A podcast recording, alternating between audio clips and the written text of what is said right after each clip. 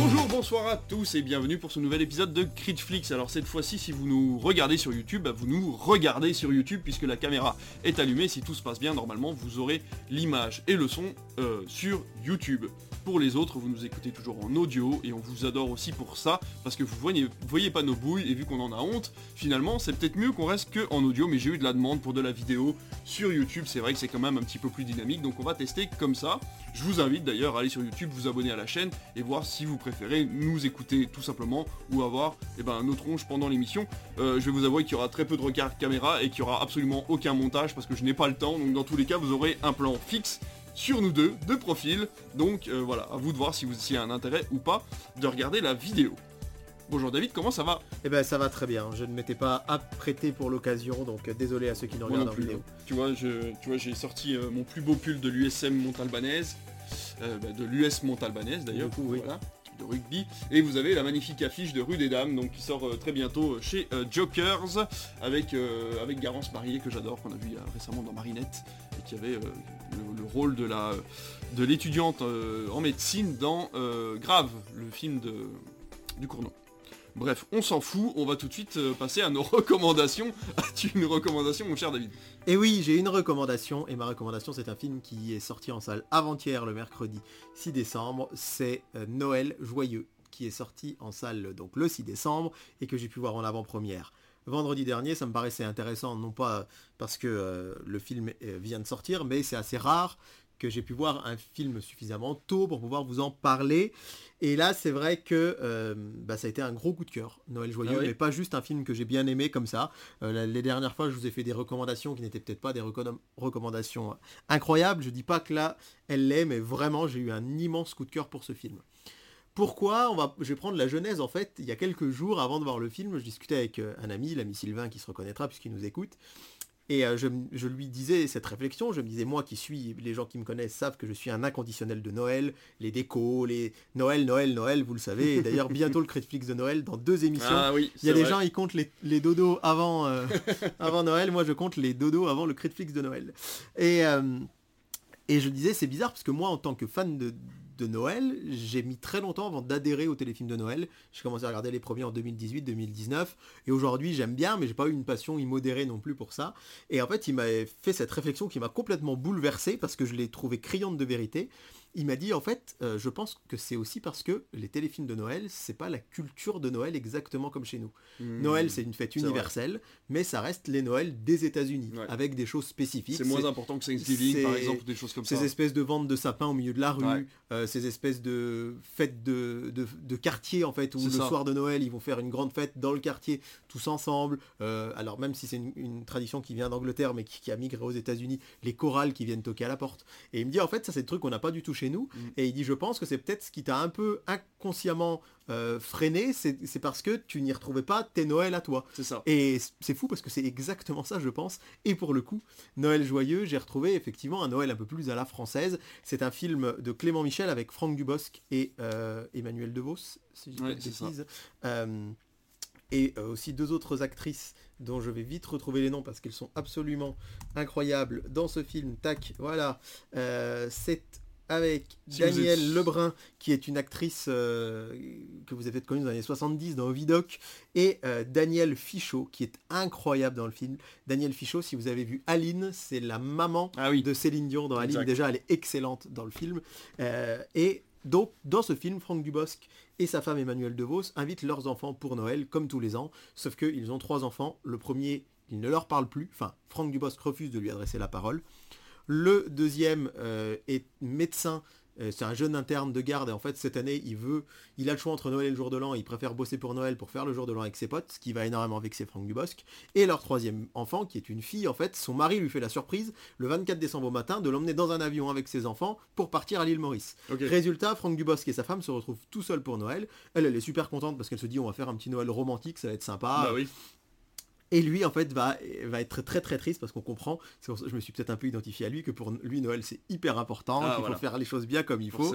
Et euh, il va aller euh, à la messe quelques jours avant Noël et euh, il va entendre le prêtre dire euh, bah, Noël, c'est pas seulement la famille, c'est aussi les personnes qui peuvent être seules. Et il va vraiment culpabiliser, il va se dire mais je vais euh, je devrais essayer de prendre une personne âgée, seule dans une maison de retraite, pour lui demander de passer Noël avec nous à la maison. Et il se trouve qu'il euh, va y avoir tout un effet comique parce qu'il va faire plein de maisons de retraite et à chaque fois euh, les gens vont le trouver super bizarre de proposer ça. Et au final, il va pouvoir avoir une personne âgée effectivement à domicile, le personnage joué par Daniel Lebrun. Mais le problème, c'est qu'au début de la soirée, elle va se mettre à déprimer parce que sa meilleure amie, euh, avec qui elle passe Noël tous les mmh. ans, est toute seule à la maison de retraite. Et du coup, Franck Dubosc va choisir, va dire, bah allez, on l'accueille à la maison. Alors, c'est un film déjà qui m'a fait rire à gorge déployée, et j'insiste là-dessus. Je pense que peut-être tout seul chez moi j'aurais moins ri. Mais dans une salle hilar, la salle n'était pas pleine, mais il y avait un petit monde, mais surtout les gens étaient morts de rire devant le film. Et ça aide. Et c'est pour ça aussi, je pense que c'est important de voir des films au cinéma. parce que dans l'ambiance, une salle qui rit, mais comme une salle qui pleure presque, je trouve qu'on la savoure plus. C'est ça.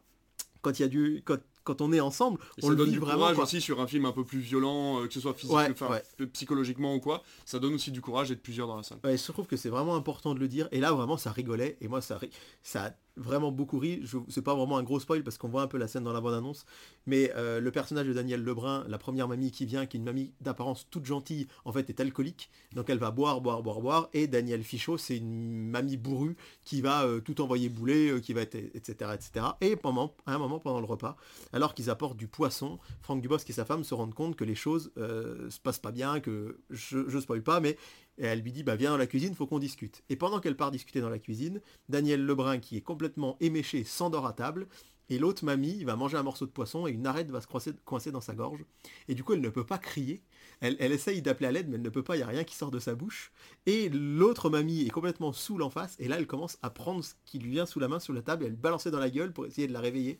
Et là, j'avoue, la salle, mais vraiment, je pense que sur tous les spectateurs qui étaient là, il n'y en a pas un qui n'a pas ri. Bah, et vraiment, et on la voit, elle balance de la purée de patates douces, elle balance tout ce qui est possible et imaginable. Et cette scène, moi, elle m'a mis en deux. Et le film m'a aussi, euh, sincèrement, touché et ému. Alors attention, le film, je, vous le dis tout de suite, il n'a pas un scénario incroyable, rocambolesque. Mm. Et le message de fond, il est déjà vu, certes, mais pour moi il est efficace. Et en fait le propos de tout ce film c'est de se dire bah ça vaut pas le coup de rester brouillé avec des gens qu'on aime. Et ça paraît bête mais c'est un message universel. Et je pense que d'une manière générale dans la vie on a tous des raisons d'être brouillé avec des gens mais ça vaut pas le coup d'être brouillé avec les gens qu'on aime. Et là il y a vraiment cette scène finale avec une musique de Noël qui est aussi une musique que j'ai toujours trouvé très émouvante qui est Carol of the Bells. Avec un arrangement incroyable. J'ai même essayé de chercher à la fin dans le générique quel orchestre quel chanteur avait fait ça parce que c'était vraiment chouette. Et cette scène finale avec le Franck Dubos qui à la fin va faire quelque chose, je, eh ben franchement, j'étais pas loin des larmes. J'ai senti monter. Mais des fois, ça m'arrive assez rarement de pleurer dans un film, mais je sens que ça vient, ça vient, ça vient. Et là, c'est d'un coup, ça m'a fait j'ai senti que, oh, heureusement qu'après le générique est arrivé vite, parce que sinon, ça m'avait, ça m'a vraiment pris, sincèrement. Ah Franck Dubosc, je l'ai trouvé excellent. Je suis pas son premier fan en général, euh, mais là, il joue un rôle à contre-emploi. Il est le clown blanc. Il est le mec à qui toutes les emmerdes arrivent. Ah ouais, c'est ça. Emmanuel DeVos, elle est brillante.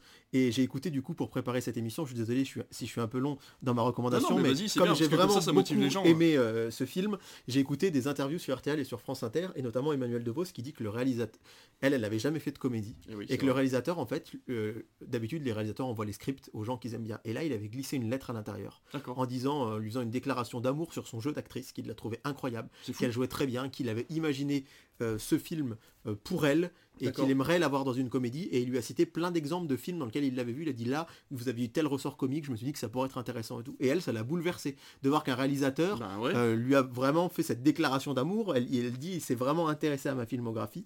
Et il a tout de suite voulu Daniel Fichot. Et heureusement, parce que, alors, ils ont ce prétexte qu'elle vient du Canada, mais qu'elle est venue s'installer en France. Du coup, parce qu'elle a ce petit accent québécois. mais elle, est magistrale. Elle est magistrale dès la première scène où elle descend de la voiture de chez Franck Dubosc, où elle veut aller sonner chez le voisin, parce que le voisin s'est mal garé. Franck Dubosc, il a un personnage qui s'excuse tout le temps, qu'ose pas rentrer au conflit, et elle, du coup, veut rentrer au conflit tout le temps.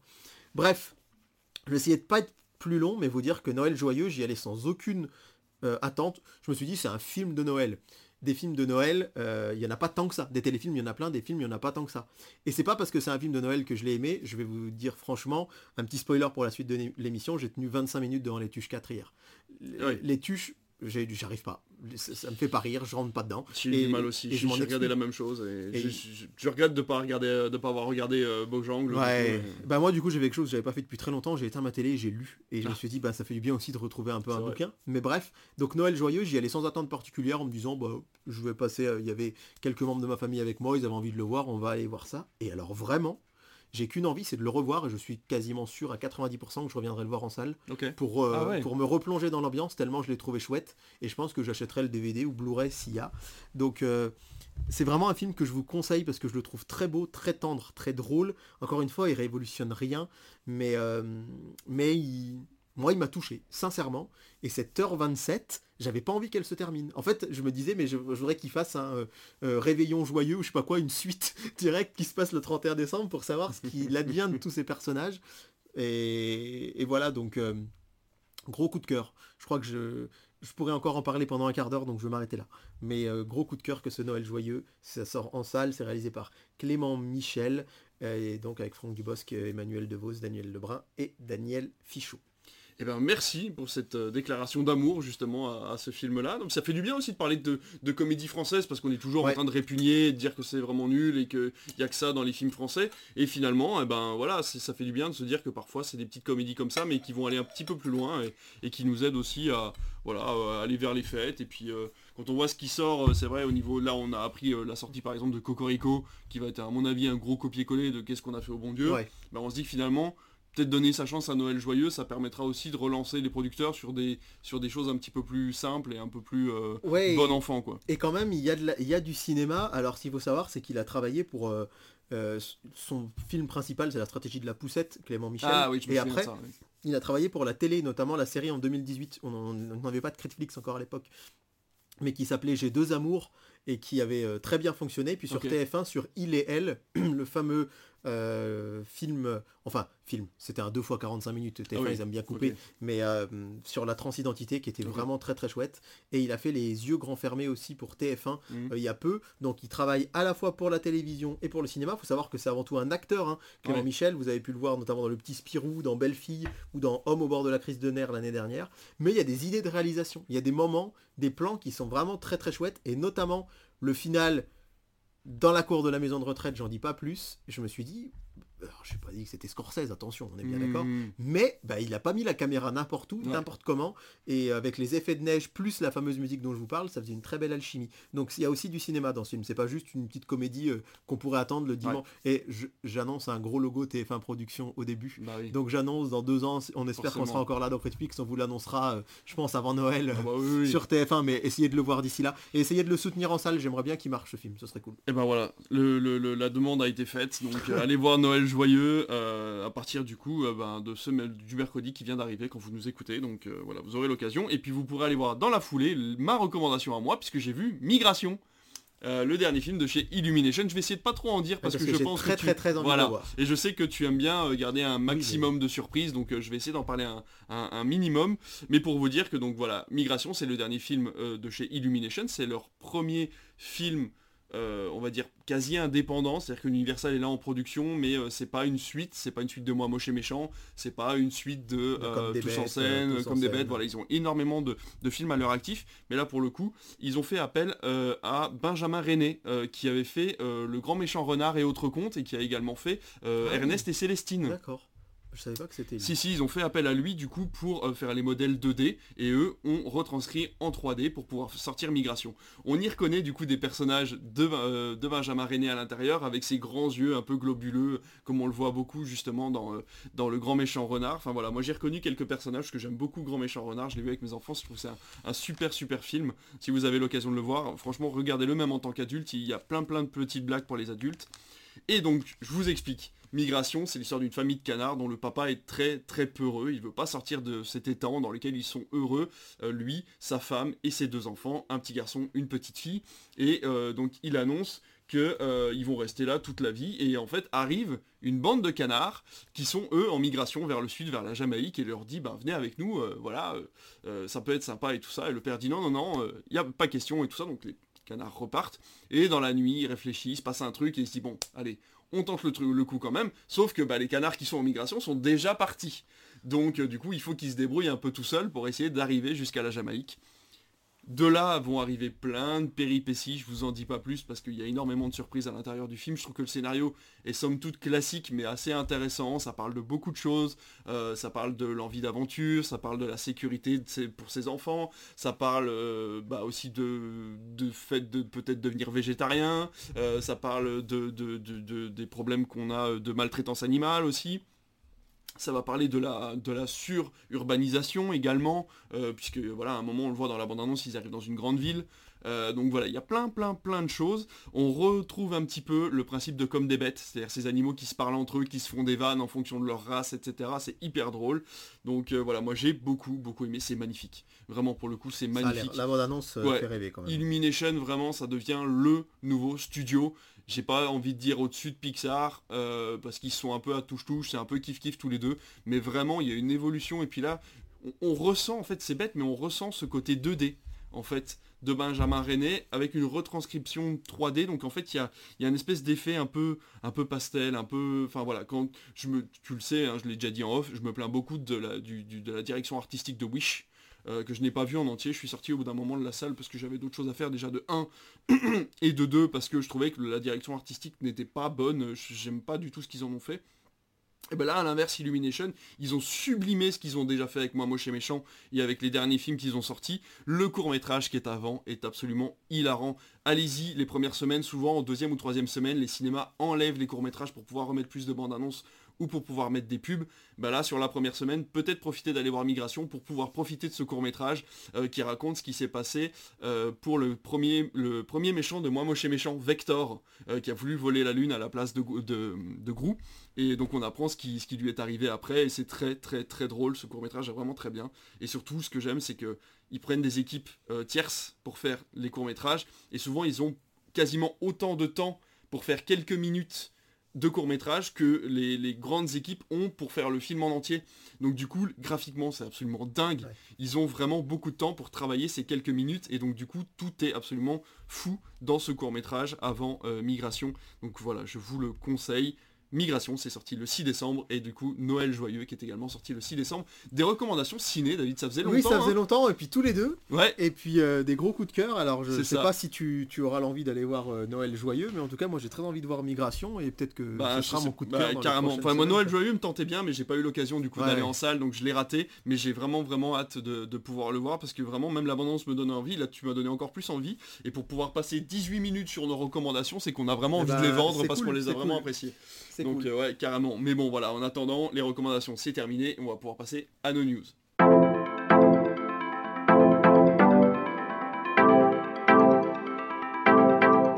C'est parti pour les news, David. Euh, bah écoute, je vais te laisser commencer. À la base, j'avais pas mis ça dans l'ordre, mais on va changer complètement. C'est pas grave, on s'en fout. En même temps, on est là pour ça. Et tu vas nous parler des records pour RTL 9. On repart sur la télé, c'est fini le cinéma. Ah, c'est fini le cinéma, mais j'aurai quelques news cinéma quand même. Mais RTL9, effectivement, a fait son record d'audience de tous les temps. Euh, c'est fou. Hein. Et quand on parle pas de l'étang des canards, non, non, non, bien de tous les temps euh, sur la journée du 26 euh, novembre dernier. donc c'est un record assez exceptionnel puisque il est sur l'ensemble de la journée. Donc dès 3h du matin jusqu'à la, la, fin de la journée donc de ce 26 novembre. C'était un dimanche. C'est exactement ce que j'étais en train de rechercher, parce que je me dis samedi ou dimanche. Alors il faut rappeler que RTL 9, c'est une chaîne payante, on l'a déjà dit, et qui a son audience qui est en moyenne à 0,7% euh, de part de, de marché. Et bien là, ils ont réussi à passer à 1,1%, donc ça fait une augmentation substantielle, et qui s'est en fait euh, tenue tout au long de la journée. Euh, et notamment c'est sur les 4 ⁇ ça veut dire que c'est sur l'ensemble de la population. Donc on mélange les FRDA, les 15-34, les, les cibles et les enfants. Et il faut rappeler quand même qu'RTL 9 nous parle souvent du... On a notre fameux Critflix de Noël, mais RTL 9 c'est un peu Noël euh, tous les week-ends, puisque RTL 9 passe du cinéma en journée, tous les samedis et tous les dimanches. Et là, visiblement, c'est vraiment les films euh, de l'après-midi qui ont cartonné et qui ont été une locomotive à audience pour le film du soir. Alors on va reprendre rapidement si ça vous intéresse quand même euh, ce qu'a diffusé euh, RTL 9 ce soir-là. tu entames ça, du coup c'est quoi C'est un record d'audience cumulée ou de moyenne? De moyenne sur toute la, jour... enfin, Ok. sur toute la journée, euh, ils se font 1,1% de moyenne sur toute la journée. Ok. C'est pas un pic d'audience à un Ouais, moment. c'est vraiment la journée dans sa globalité. C'est pour ça que la performance elle est forte, puisque euh, c'est vraiment quelque chose. C'était régulier tout au long Ouais. de la journée. Ils ont vraiment fait beaucoup de monde toute la journée. Alors à noter que le matin, euh, RTL9 diffuse maintenant une série produite par Arnaud Poivre d'Arvor qui fait non élucidé sur RMC Découverte qui s'appelle Enquête chrono. Moi j'aime bien les histoires de faits divers et en fait là ils ont pris un angle que, qui est très intéressant je trouve, c'est que dans les, en général, les, moi j'écoute euh, l'heure du crime sur RTL tous les jours, Ouais. enfin en podcast, hein, j'écoute pas ça au boulot, mais en rentrant c'est mon, le programme qui m'accompagne où je regarde des émissions de faits divers à la télé et il se trouve que ce qui fait souvent le, le sel des émissions de faits divers, c'est qu'on va raconter une histoire sur la longueur Mm, et sur le fait qu'on mette très longtemps à identifier l'assassin. C'est ce qui fait le côté intéressant. Bien sûr. Et là, en fait, enquête chrono, c'est l'inverse. Ils ont cho- choisi des cas où on retrouve le meurtrier très vite. Ou dès le lendemain ou le surlendemain, c'est claveté, on sait qui a fait le meurtre. Mais ça n'en laisse pas moins intéressant de comprendre toute la psychologie Bah oui, de la personne. C'est pas parce qu'on la découvre deux mois après. Et du coup, ça, ça marche fort. C'est le matin, le week-end. Et ils en ont déjà produit, euh, je crois, une quinzaine d'épisodes, si ce n'est pas plus. Et c'est des épisodes de 50 minutes. Donc ça, ça Ah oui. tient quand même, entre guillemets, euh, euh, ça tient du temps.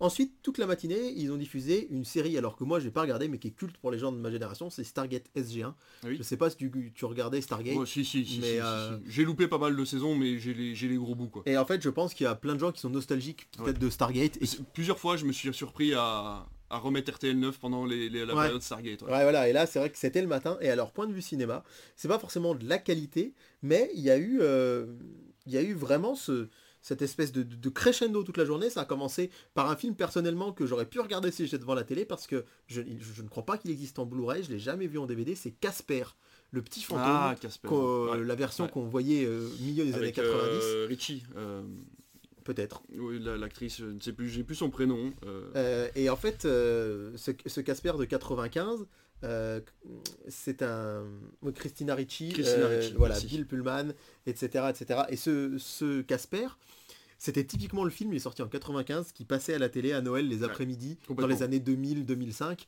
et on le voit plus du tout à la télé. Non, Et je pense que c'est la force. Et il y a un tweetos qui a tweeté ce jour-là, parce que je pense qu'il regardait RTL 9. il- Enfin, je pense que euh, il y a eu aussi cette, euh, cet effet record, et donc il y a des gens qui ont tweeté ce jour-là, je vois pourquoi, parce qu'ils étaient plus nombreux à regarder. Et Camille, c'est fou, sur RTL 9, j'ai l'impression qu'ils sont restés coincés, ils sont restés coincés à une certaine époque. ils ont toujours 20 ans de, presque 20 ans de retard. en Et- fait, tu vois, c'est- Et c'est quelque chose qu'on disait toujours en parlant de la chaîne, même si là, il y a eu quand même un vrai virage, hein, on l'a dit, euh, ils diffusent quand même des films euh, qualitatifs récents, Ouais, il y a eu. Fury, il y a eu euh, Blade Premier Runner, Contact, euh, il y a eu Bel- 2049, Bel- ouais. Blade Runner 2049.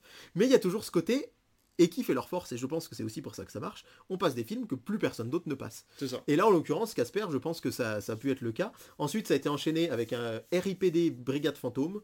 Donc, moi, moi, je l'aime bien, je trouve ça mignon. moi, moi, je l'ai vu en deuxième partie de soirée sur TF1 il y a quelques années, et je m'étais dit, c'est pas non plus, euh, tout le monde dit que c'est absolument Ouais. imbuvable, c'est pas non plus. Mais il y a toujours cette thématique un peu C'est fantôme. un Man in Black de chez Wish quoi. Ensuite, je ne l'ai pas vu, mais je sais que beaucoup l'aiment bien, c'est Real Steel.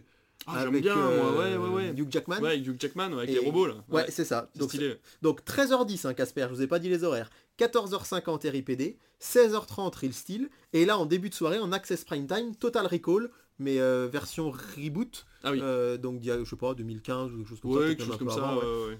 Et euh, ensuite leur pic Avec d'audience. Colin Farrell. Ouais, c'est ouais, ça, avec Colin Farrell. Leur pic d'audience, ça a été en prime time avec US Marshall. Alors là, c'est pareil. C'est hein. marrant, pourquoi Euh, Enfin, pourquoi, pourquoi ouais, ça a ouais. marché euh, très fort Peut-être les gens sont restés sur Et la en fait, chaîne, je pense que les gens sont restés sur la chaîne Ah, toute l'après-midi et la soirée. Et ils ont fait un excellent score en deuxième partie de soirée avec Le Fugitif. Et là, c'est un film que j'adore. Le Fugitif avec Harrison Ford. Avec Harrison je l'ai découvert justement. Je l'ai pas vu moi. c'est un souvenir, peut-être que tout le monde s'en fout de mes anecdotes, mais c'est un, souvenir qui m'a marqué parce que euh, je l'ai vu au lycée, il passait en deuxième partie de soirée sur TF1, il commençait à 23h et j'avais dit, bah non, je tiens, euh, faut que j'aille me coucher. Ouais. Et je voulais regarder le début. Et ben, je suis allé jusqu'au bout, sauf que le film fait 2h15 ou 2h20. Ah oui. Je me suis couché à 1h30 du mat, j'étais décalqué le Ah bah lundi, là, mais décalqué avec un sourire aux oreilles parce que je me suis dit, j'ai vu un film incroyable. Et c'est un des premiers Blu-ray que je me suis acheté et je l'ai toujours pas revu. Et je me rappelle pas. Donc vrai faut que je prenne le, le temps de me le remettre Bah dans, oui. le- dans mon lecteur Blu-ray. Et donc voilà, ça s'est terminé à 23h10 justement. Et je vois avec le fugitif qui a été jusqu'à 1h30 du matin. Pourquoi cette journée-là plus qu'une autre? Euh, C'est vrai que les chaînes en prime time, c'était le fameux jour du duel d'OB. Alors peut-être que des gens, plutôt que de voir Ouais. Lucie ou, Ouais. euh, ou les Tontons Flingueurs, sont allés sur RTL 9. En tout cas, on est ravis pour la chaîne.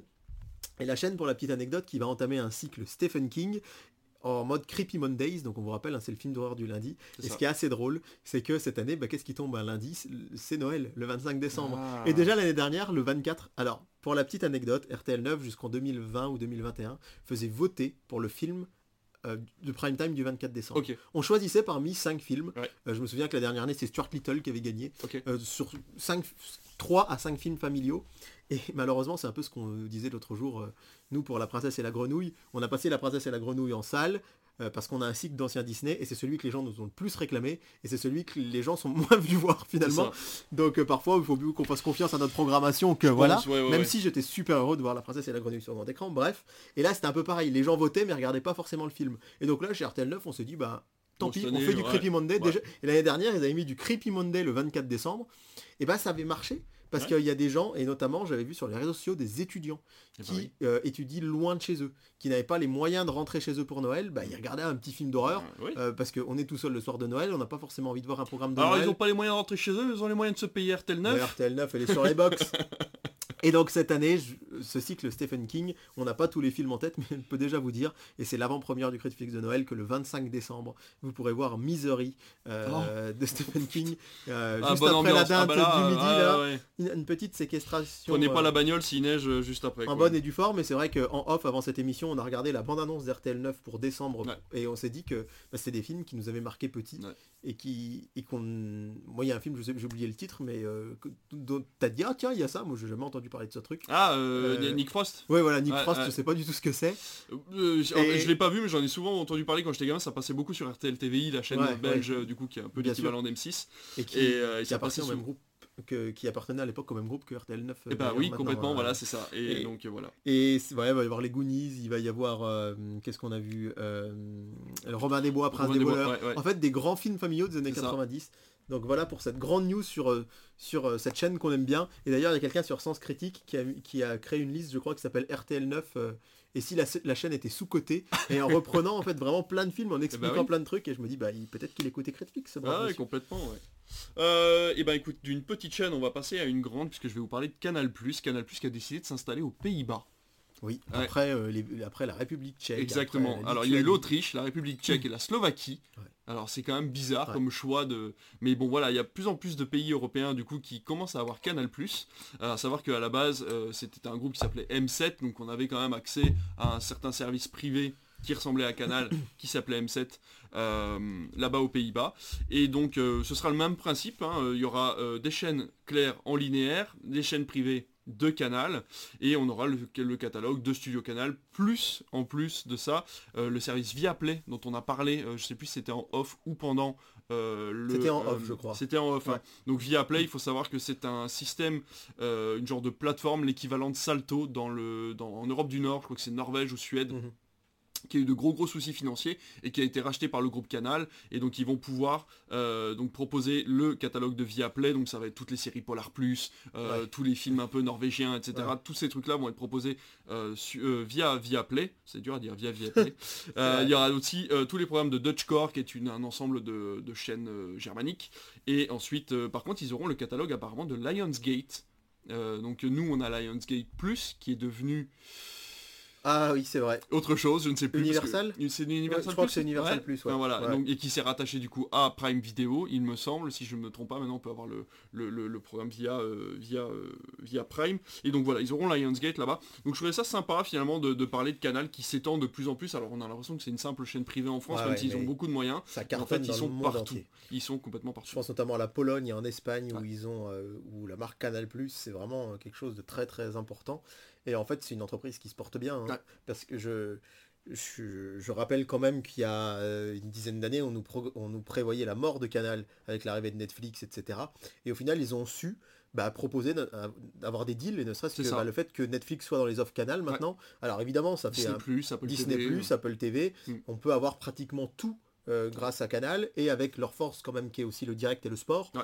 et plus euh, ce lien très fort avec les films et d'ailleurs euh, il va, il- le Canal a donné des espèces de garanties à l'Arcom par rapport au rachat d'OCS parce qu'il y avait des il y avait encore quelques petites euh, tension, éclaircissement, et notamment sur la diffusion de, de films sur, et certains films, donc OCS en exclusivité, devraient pouvoir arriver sur Canal, Mm. et Canal euh, devrait aussi faciliter leur arrivée en clair sur les chaînes de télé. Donc euh, le rachat d'OCS, enfin voilà, Canal+, c'est une société pérenne Ouais. et qui, d'un point de vue, euh, le, le groupe en fait est, est hyper euh, impressionnant dans le monde entier. en Mais fait. surtout qu'ils travaillent main dans la main avec le cinéma, avec le sport, Ah ouais, ouais. euh, avec le documentaire aussi. Ouais. Ils ont vraiment énormément de facettes. Alors je me plains beaucoup pendant le podcast du prix que je paye, etc. Oui. Il faut savoir que je suis pas un bon élève, enfin je suis pas le, le client type de Canal puisque j'aime pas tellement le sport. Ouais, et ça c'est un gros argument pour les, les abonnés souvent. Bah, complètement. J'ai euh, la possibilité de voir des films au cinéma en permanence, donc forcément, je- les, les films après six mois, ça m'intéresse pas forcément.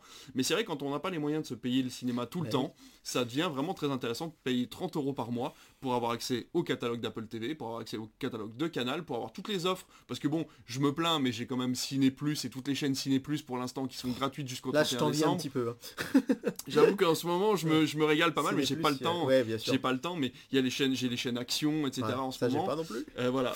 Euh, Il y a Disney Plus qui m'est offert, alors avec des pubs effectivement, mais j'ai Disney Plus qui m'est offert jusqu'au 31 décembre. Donc le but de pousser un coup de gueule, c'est aussi euh, voilà peut-être de, Oui. de- de comparer les offres, mais il faut avouer que pour quelqu'un qui n'est pas dans mon cas, c'est-à-dire quelqu'un qui a le temps de regarder la télévision, qui n'a pas le temps d'aller au cinéma, ou pas les moyens, 30 euros par mois pour avoir tout Ah ça, bah, c'est quand même hyper sûr. intéressant. Moi c'est vrai que depuis que je suis bénévole au cinéma, j'utilise moins Canal Bah aussi oui, pour ça. Parce que quand je vais dans l'offre film, je me dis ah bah celui-là je l'ai vu, celui-là je l'ai vu, celui-là je l'ai vu. Ah tiens celui-là je l'avais loupé, je vais le regarder.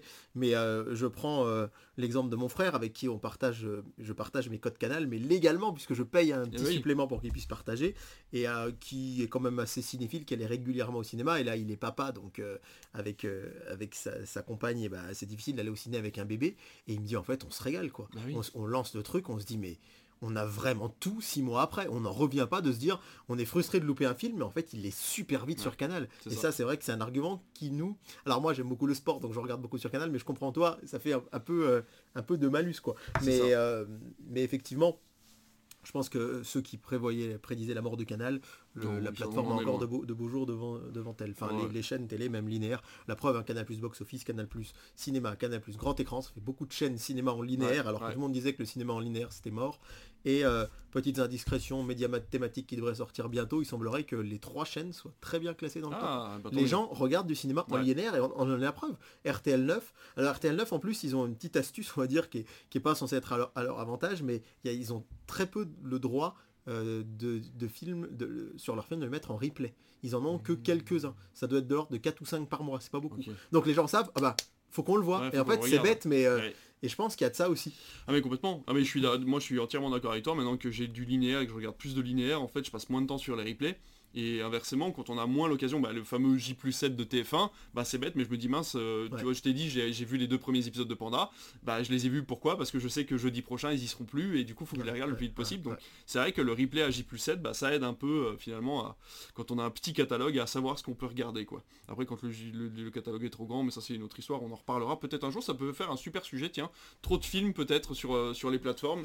Est-ce qu'on a encore la possibilité de regarder ce qu'on veut? Et ben euh, on en parlera plus tard parce qu'on va rester dans le cinéma. Tu as deux grosses annonces à nous faire sur des films qui vont bientôt sortir. Alors c'est des grosses annonces, je sais pas, c'est des films très attendus, mais en tout cas je vais déjà vous parler euh, de Lord of War 2. Ouais, euh, qui avec Nicolas Cage. Alors Lord- of War, c'est un film, je me rappelle, je me demandais ce que c'était parce que j'étais au lycée quand il est sorti. traumatisé. Et- Le début du film m'avait Je traumatisé. sais pas pourquoi le, le lycée avait acheté l'affiche. Et en fait, dans la maison des lycéens, la MDL, je voyais cette affiche de Lord of War. Je me disais, c'est quoi ce truc? Et euh, je voyais ce gars avec plein de, de balles en dessous de lui. Et en fait, c'est vrai qu'on s'imaginait pas spécialement qu'il y ait une suite. Alors, c'est un film qui parle du trafic d'armes, en fait, hein, euh, globalement, avec Nicolas Cage. Et Nicolas Cage, c'est vrai qu'à l'époque, il était quand même très bankable. Là, aujourd'hui, ça reste un acteur que moi j'aime bien. Donc, euh, mais euh, il l'est un peu moins. Et donc là, euh, il a annoncé que euh, le tournage allait commencer en mars 2024. Ok. Et donc il est rejoint par Bill Skarsgård. Je voudrais pas mal prononcer son nom. Bill Skarsgård. Skarsgård, voilà, bref, avec ce bon vieux Bilou, euh, qui va aussi donc euh, euh, Je sais jamais parce qu'ils sont tous de la même famille. Je crois Ouais. que Bill c'est le plus vieux, c'est pas celui qui jouait dans Avengers? euh, celui qui joue dans Avengers, c'est Stéphane, non? C'est Stéphane, parce qu'il y a Peter aussi. Bah bref, il va. Et il- Stéphane? Ça c'est Bill en tout cas. Ah il, y bah, il y a- il y a un- il y a un Stéphane, c'est celui qui Non, Bill c'est celui qui joue euh, ça, le nouveau. Ouais, ça, c'est ouais. lui, c'est ça, non? Bah, c'est Bill. en tout cas, ce que je peux vous dire, et ce qui est sûr, c'est que euh, ce sera donc presque 20 ans plus tard et ça va être tourné notamment euh, dans des pays africains, euh, comme le, en tout cas le Maroc, c'est officiel, va accueillir euh, le, euh, tournage. le tournage en mars 2024 et donc euh, ils vont essayer de couvrir cette fois-ci plutôt l'Afrique du Nord, ouais. la Libye, l'Égypte, le Sénégal et le Mali, ainsi que le Moyen-Orient. Et, et, ils arrivent à, rien qu'au Maroc à avoir des ambiances qui rappellent tous ces pays. Donc pour le tournage devrait être centré là notamment autour de Casablanca. Et il n'y a aucune date pour l'instant de sortie. Ce qui est sûr c'est que en fait, il y a 500 membres de la production et on sait déjà que ça tique un peu au point de vue financier parce qu'ils vont devoir déplacer 500 personnes et toute la logistique euh, depuis les États-Unis jusqu'au Maroc. Euh, et alors du coup, bah, on essaye de former un petit peu des techniciens marocains pour essayer d'amoindrir les coûts. Euh, et là, et donc dans ce, dans ce nouveau Lord of War, euh, il va y avoir donc toute une, une, des thématiques géopolitiques toujours liées au trafic d'armes. On n'en sait pas beaucoup plus parce qu'encore une fois, là je vous donne une info qui est sortie ce matin et euh, c'est le, le, journal Première qui la sort et et le tournage n'est que dans quelques mois. Ouais. Donc la sortie, ce sera sûrement euh, dans beaucoup plus longtemps que ça. Et puis l'autre film dont je voulais vous parler, ça peut vous surprendre si vous avez déjà vu le 1, c'est Je suis une légende 2.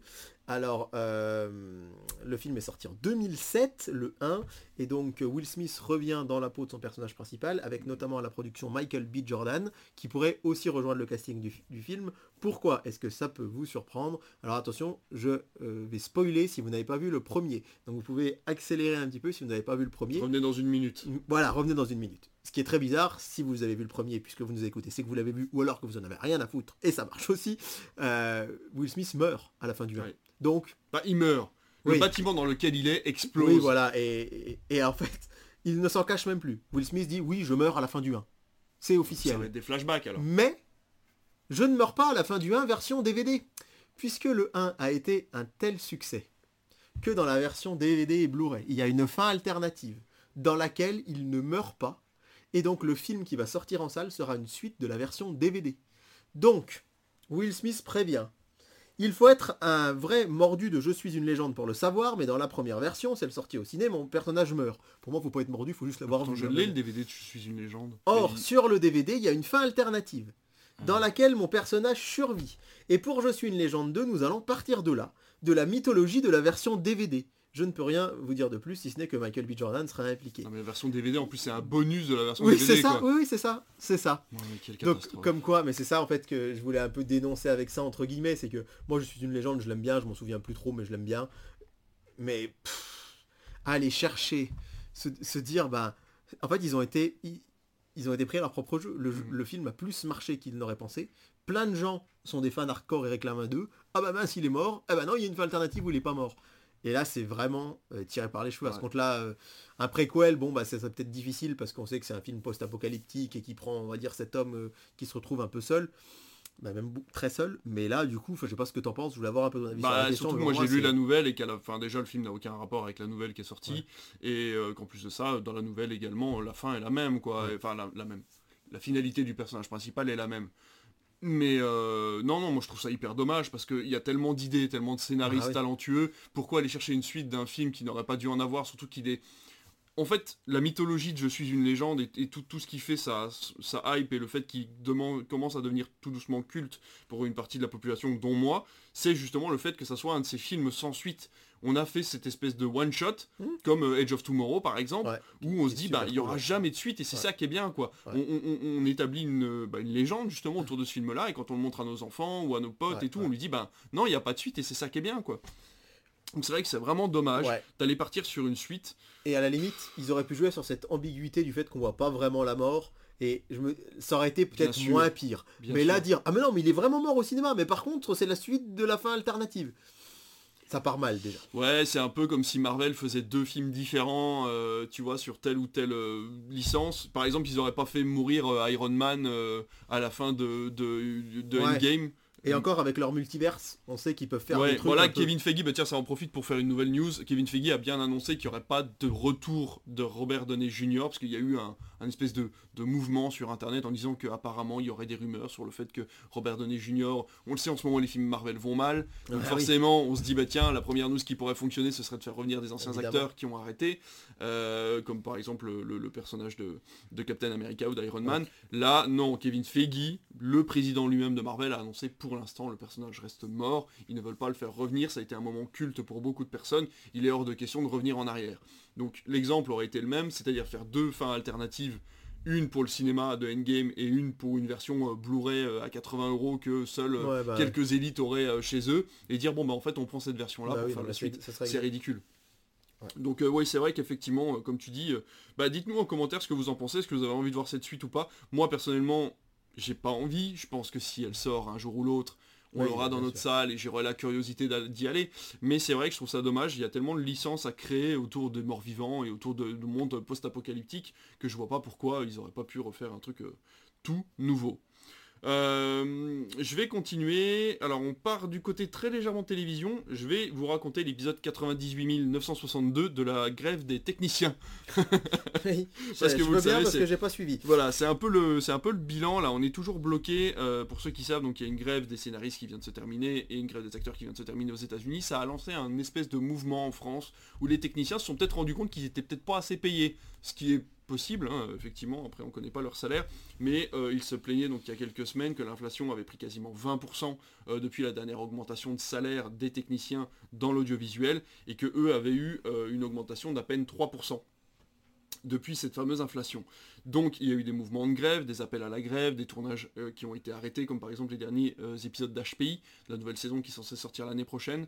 Euh, et il y a eu une demande de réunion entre le syndicat des producteurs et le syndicat des techniciens, qui n'a abouti finalement à rien, puisque les producteurs ont annoncé une augmentation de 5% de salaire, ce qui représenterait à peu près 8 à- 8,3% euh, de, euh, d'augmentation en tout sur l'ensemble des, années passées par rapport à l'inflation. Donc forcément, ils ont dit non, et ça a bloqué les choses. Aujourd'hui, à l'heure où on enregistre, le lundi 4, à 17h, il y avait une nouvelle réunion entre les syndicats de producteurs et d'acteurs. Et euh, les producteurs voulaient annoncer, donc du coup, euh, et c'est là que ça devient très très compliqué, une différence de salaire entre les techniciens de série, de flux et de documentaire. Donc, en fonction de là où va aller le métier, parce qu'il faut savoir que le métier de technicien, on pouvait être appelé sur une série pendant un Ouais. an, et puis devoir aller sur un documentaire pendant six mois. Et votre salaire va varier. C'est ce que voudraient les producteurs, puisque forcément les demandes euh, techniques et surtout les moyens de production ne sont pas les mêmes entre une émission de télévision en flux direct, euh, le fait que vous allez faire une série sur six mois, ou le fait que vous partiez en documentaire en Amazonie pendant un an. Donc les demandes ne sont pas les mêmes, les fonds ne sont pas les mêmes, donc forcément les salaires pour les producteurs sont censés ne pas être les mêmes non plus, ce qu'a refusé catégoriquement les syndicats de techniciens qui disent que vu que c'est un métier qui est déjà précaire, si en plus de ça on peut Ouais. même pas se fier à un salaire fixe Ouais, ou à un salaire, terrible. on va dire, euh, régulier, c'est quand même très compliqué. Donc voilà où on en est aujourd'hui, c'est toujours un appel, un nouvel appel à la grève, donc il risque encore d'y avoir des blocages. Normalement pour l'instant ça ne devrait pas bloquer le flux direct, c'est-à-dire que toutes les émissions qui sont en cours sont faites avec les moyens du bord, avec les techniciens qui sont déjà engagés, qui ont déjà touché une partie de leur salaire, tout ça est engagé pour un certain moment, ça n'empêche que certains techniciens ont arrêté euh, de euh, servir sur certaines séries. J'ai pas vu de problème sur les flux directs, c'est-à-dire les émissions de télévision. On n'en parle pas trop, de toute façon c'est pas les chaînes de télé qui vont en parler, ça c'est sûr et certain. Ouais. Donc là pour l'instant j'essaie de m'informer via le film français. Merci à eux d'ailleurs de faire un rapport euh, quasiment journalier sur ce qui se passe avec cette grève des techniciens parce que je trouve des infos nulle part ailleurs hormis Mm. Le film français c'est quand même un mouvement qui est très important. euh, Ouais, c'est ça. ouais. Bah, et voilà, donc euh, je vous tiens au courant, on voit un petit peu ce que ça donne, mais pour l'instant il n'y a pas de répercussions directes sur vos programmes de télévision. Euh, donc euh, voilà, pour l'instant, bah, on verra ce que ça donne dans les prochaines semaines. J'enchaîne tout de suite, comme ça après je pourrais reprendre avec toi, euh, quoique je sais pas s'il te reste des news. J'en ai deux, j'en ai, oui, j'en ai deux petites. Bon bah écoute, j'en fais une toute petite. Ça a été euh, une semaine euh, chargée en bande, en bande annonce de série. Euh, Il y a eu beaucoup beaucoup de bandes annonces de séries. Je voulais vous faire un petit, euh, un petit récap de ce qui est sorti. Vous avez la série déjà que personne ne connaît qui s'appelle Criminal Record. Pourquoi je vous en parle? Parce qu'il y a Peter Capaldi à l'intérieur. Ça a été l'avant-dernier euh, docteur. Oui, même Parce que le l'antépénultième. voilà, Voilà. l'antépénultième Maintenant, il y a... ouais. docteur. Euh, c'est une série qui va sortir sur Apple TV, c'est une série euh, bah, criminelle forcément avec une enquête.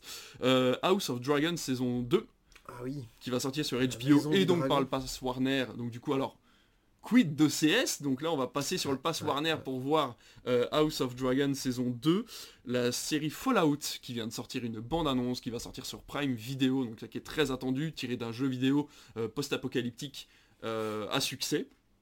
Tu sais que c'est drôle quand même parce que je lance X à l'instant pour vérifier la news dont je vous parlais tout à l'heure et je vois euh, Anaël dont on parle souvent qui met au 1er janvier il ne restera plus grand chose du côté catalogue série Eh ben d'OCS. voilà.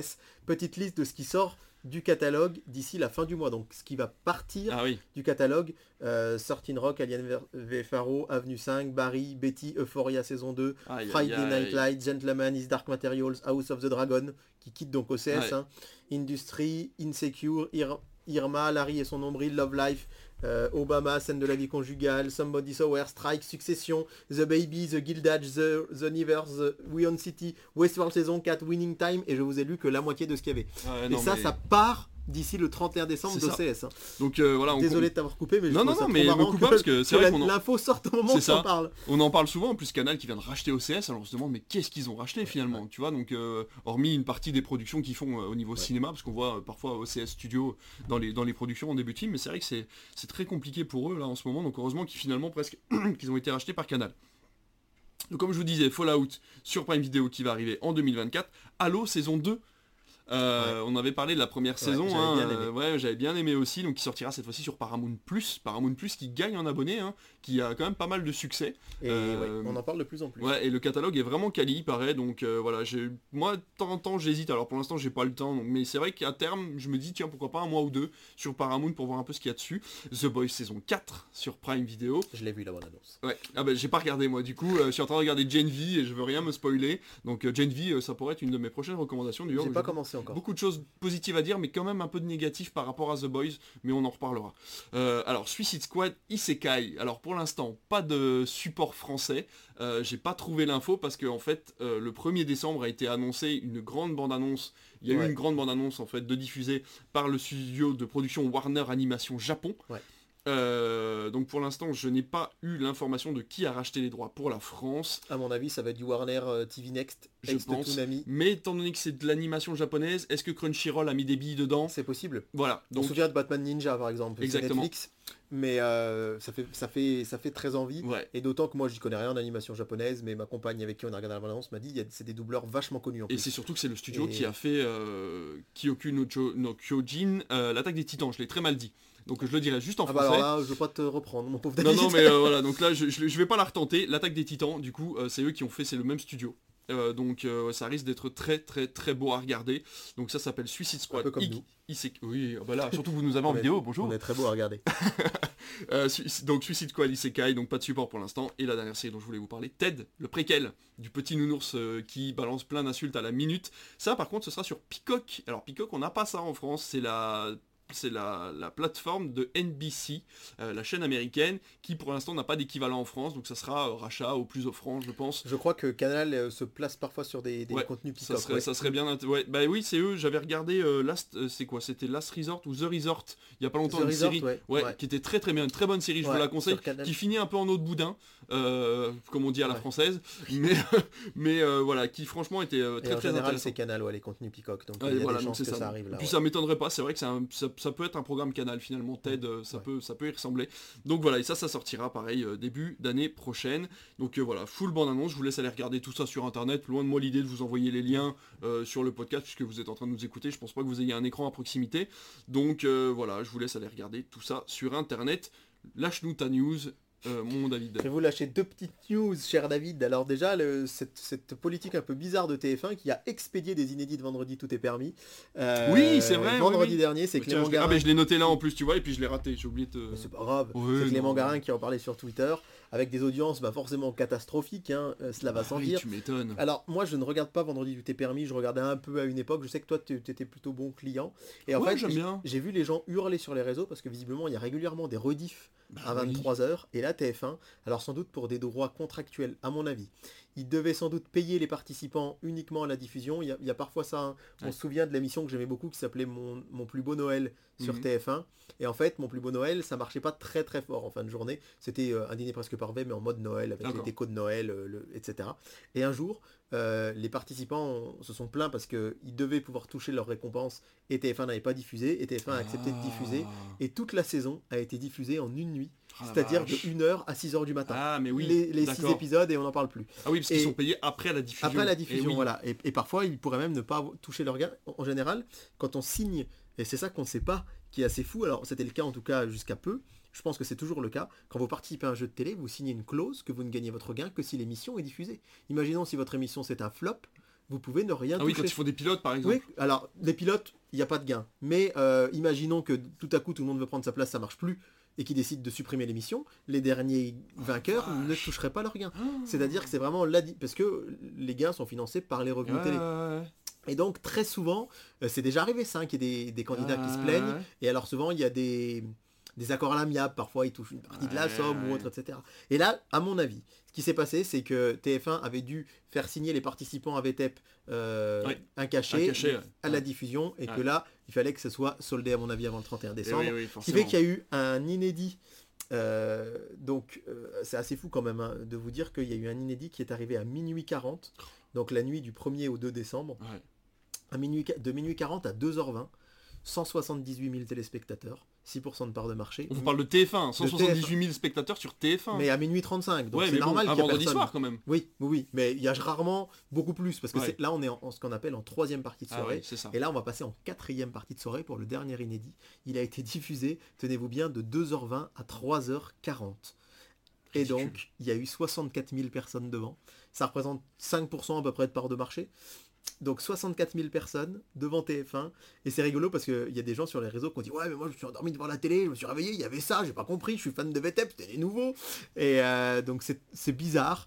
Mais alors les audiences, du coup, alors imaginez-vous le coût de production d'un épisode de Vendredi tout est permis. On sait que c'est une émission qui coûte cher parce qu'il y a des invités de qualité Mm. et que les décors sont assez quand même euh, Ah, classieux Ouais, et conséquents. Puis des équipes techniques euh, qui demandent beaucoup de boulot. Évidemment, et donc 64 000 téléspectateurs, c'est assez incroyable. Et une petite news que je t'avais pas mis dans le conducteur de notre émission, mais pour vous dire que euh, jeudi 21 décembre, alors je ne sais pas si je pourrais être devant parce que euh, il est possible que je doive bosser ce soir-là, mais euh, il va y avoir en prime time le Big Deal spécial 25 ans. Mais non, Une soirée spéciale du Big Deal sur RMC c'est Story. génial. Su- euh, RMC, RMC RMC Story Story, en fait. RMC Story, c'est euh, la gaffe bosse actuellement sur RMC Oui, c'est euh, Découverte, sur une émission de garage. Et en fait, euh, il y aura un grand prime avec le Big Deal spécial 25 ans, suivi du Big Deal, le meilleur du meilleur, avec vraiment un best-of de l'émission, euh, pour célébrer l'anniversaire de l'émission culte présentée par la gaffe. Moi, je suis hyper chaud, j'ai trop envie de le voir. Alors, c'est pas que j'ai dit je travaille, euh, je fais pas des horaires de nuit, mais il, il se peut que, comme j'ai le spectacle de fin d'année le lendemain, je sois retenu au travail ce soir-là pour, pour X ou Y raison, et ça me fait mal au cœur parce que j'ai vraiment très envie de voir ce Ouais. prime. Et en plus, en deuxième partie de soirée euh, de ce 21 décembre, il y avait aussi sur Canal la fameuse soirée autour de Sébastien Toen. Ah oui. euh, merci patron, je Ouais, crois, ou quelque ouais, chose comme ça. ça. Donc voilà, c'est le 21 décembre sur RMC Story, une spéciale Big Deal. Et euh, bah, le Big Deal, ça, ça a bercé mon, la fin de Bah ouais, mon carrément, enfance, ça passer mon l'enfance de beaucoup de monde. ouais. Comme beaucoup de gens, donc je pense que euh, une avant-veille de Noël, enfin avant avant-veille de Noël, bref, bon quelques jours ouais. Noël, ça peut fonctionner. Voilà pour ma dernière news. Bah écoute, moi j'en ai deux aussi, ça va aller très très vite. Je voulais vous parler de. On a beaucoup de news là, il y a Ouais, combien de temps? 52 minutes, dis donc. Euh, vous nous écoutez depuis 52 minutes normalement. Peut-être un peu moins si je fais des coupes. Je fais plus de coupes maintenant, de toute façon, on est parfait. hein. Bah écoute, on C'est est, fou, hein. on est incoupable. Voilà, incoupable. Alors, du coup, je voulais vous parler d'un truc qui n'existe qu'aux États-Unis, mais qui risque d'arriver en France un jour ou l'autre, je pense, et je trouve le concept hyper intéressant. En fait, il existe une société qui s'appelle Instacart euh, aux États-Unis qui te permet de faire tes courses sur Internet par rapport aux euh, entreprises qui sont autour de toi. C'est-à-dire que par exemple, c'est comme si nous on avait Leclerc, Carrefour, euh, etc., etc. Et en fait, c'est une, c'est un genre de Uber pour tes courses où en fait tu vas sélectionner euh, euh, des légumes à Leclerc, euh, ton surgelé à Carrefour, machin, etc. Et ça va t'amener tes courses chez toi en une seule fois. Et en fait, ils ont décidé de créer un abonnement où tu vas avoir euh, les frais de port offerts, comme euh, Uber euh, le fait maintenant, où tu payes tous les mois, etc., en fonction bah, du nombre de commandes. Enfin, tu payes un montant fixe, peu importe le nombre de commandes. Et là, pour 100 dollars par an, on va vous proposer ça, plus Peacock, la fameuse plateforme de streaming.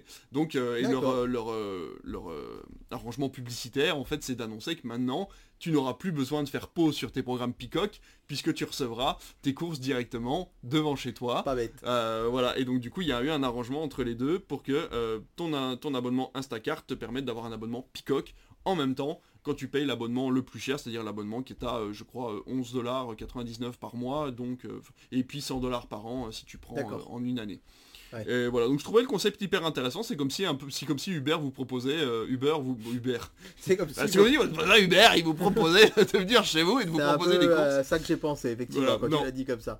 Uber, Uber. Uber Non. vous proposez euh, un abonnement Netflix par exemple, euh, en plus de vos, euh, de vos livraisons McDo, etc. Donc je trouvais le concept plutôt intéressant et je voulais vous en parler, j'ai trouvé ça, je crois que c'était sur Variety. Et la deuxième chose, c'est vous parler une dernière fois de cinéma avant qu'on repasse à la télé, puisque ont été annoncées les dates du festival Télérama, du printemps du cinéma et de la fête du cinéma. La FNCF a déclaré, euh, enfin a annoncé enfin les dates. Donc le festival Télérama, il faut savoir que c'est une sélection de films qui ont été diffusés dans l'année Ouais. et dont Télérama a apprécié, euh, souvent sont très bien notés par Télérama et la- les, les- les- les- les- les cinémas ont la possibilité de les rediffuser euh, bah, au cinéma tout simplement.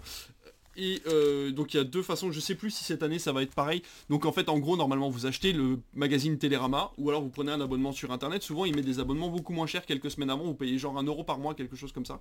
Et en fait avec votre abonnement Télérama vous allez avoir un petit carton et ce carton va vous permettre d'avoir des tarifs hyper réduits pour venir au cinéma. La plupart du temps euh, votre, votre- votre place va descendre à 4 ou 5 euros maximum, voire 3,50 euros. Euh, si vous présentez le bon que vous avez eu dans le magazine. Et à ce moment-là, on vous délivre une carte et cette carte-là est valable toute la semaine. Et à chaque fois que vous venez voir un film du Festival Télérama, vous avez le tarif réduit. quoi. Donc ça vous ferait des films, si vous les avez loupés ou si vous voulez les revoir, bah, ça vous fait des films vraiment pas chers. Dans la sélection, on a Le règne animal, Le procès Goldman, The Fablesman qui est sorti en 2022 mais tellement apprécié par euh, Télérama que du coup ils l'ont remis, il est sorti fin 2022, Ah il est ouais, sorti en décembre 2022. Ok. Vous avez également Les Feuilles Mortes, Les Herbes Sèches, Chien de la Casse, que je vous conseille énormément, c'est un premier film qui est vraiment très très bien. Yannick, le dernier du pieux, euh, Le Ciel Rouge, Les Fidolfa, L'Enlèvement, L'été dernier, Linda veut du poulet, Simple comme Sylvain, Nolta- euh, Nostalria, The Quiet Girl, que j'ai beaucoup aimé aussi, gros coup de cœur, je vous le conseille. Il y a toujours le coup de cœur moins de 26 ans cette année, c'est Anatomie d'une chute, Ouais. l'année dernière c'était Dune partie 1. Ouais. Euh, et ensuite, on a des avant-premières qui seront à tarif hyper réduit. Donc, si vous avez l'occasion de voir ces films-là, May December, Zone d'intérêt, enfin la zone d'intérêt, pardon, Green Border, Dali, le dernier Quentin Dupieux, et euh, La ferme des Bertrands, que je ne connais pas. J'ai pas été chercher l'info. Donc voilà, vous avez vu, c'est une énorme liste de films que vous- auxquels vous aurez accès à pas cher. Fableman, c'est sorti le 22 février chez nous. hein. C'est bien un film de 2023. Ah bah tiens, je sais pas, j'avais vu passer la news, Ouais, je croyais que c'était Non, sorti fin c'est- 2022. c'est bien Autant pour moi. 2023, pardon. Donc pour vous dire que du coup ces films-là sont accessibles à pas cher si vous prenez votre euh, magazine Télérama dans n'importe quelle presse. On vous invite d'ailleurs à aller en presse hein, pour prendre votre, euh, votre Télérama une fois dans l'année, ce qui vous permettra d'avoir vraiment un gros gros tarif réduit. Et pour le printemps du cinéma, je vais aller très vite, 24, 25, 26 mars pour le printemps du cinéma et la fête du cinéma du 30 juin au 3 juillet, les places à 5 euros, tout film inclus. Dans tous les cinémas en France qui participent à l'opération, normalement 99,9% Oui, c'est ça, ouais, ouais. des cinémas participent.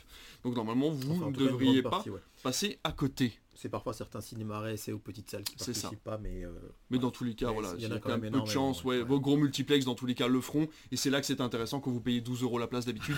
Là, vous payez que 5. C'est quand même vrai. hyper intéressant. On va être franc, chez nous, ça marche moins bien. Parce Oui. qu'on est très proche, en fait, on du pas cher, tarif donc euh, euh, imposé par la FNCF. Donc voilà, c'est pour ça que nous, ça marche un peu moins bien. Mais dans les gros ciné, souvent la fête du cinéma, le printemps du cinéma, ça marche très bien.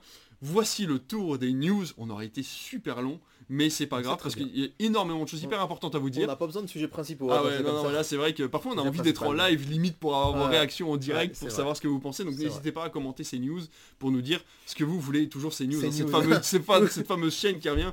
Euh, bientôt on va avoir euh, N'hésitez pas à commenter BFM TV. voilà, BFM N'hésitez TV. pas à commenter LCI aussi, France Info, voilà, ouais. France Info également. euh, donc voilà, toutes ces chaînes d'information qui font beaucoup moins que nous euh, au niveau médias, ciné, télé. euh, voilà, au niveau gros gros scoop, on est quand même au taquet. Ah bah, on est les- Voilà. les, Tacket Brothers. Ce qui est bien, c'est qu'on est au taquet le lundi en enregistrant et que le Ouais. vendredi tout le monde est au courant. Mais c'est pas grave, on nous aime bien quand même, donc moi ça me va.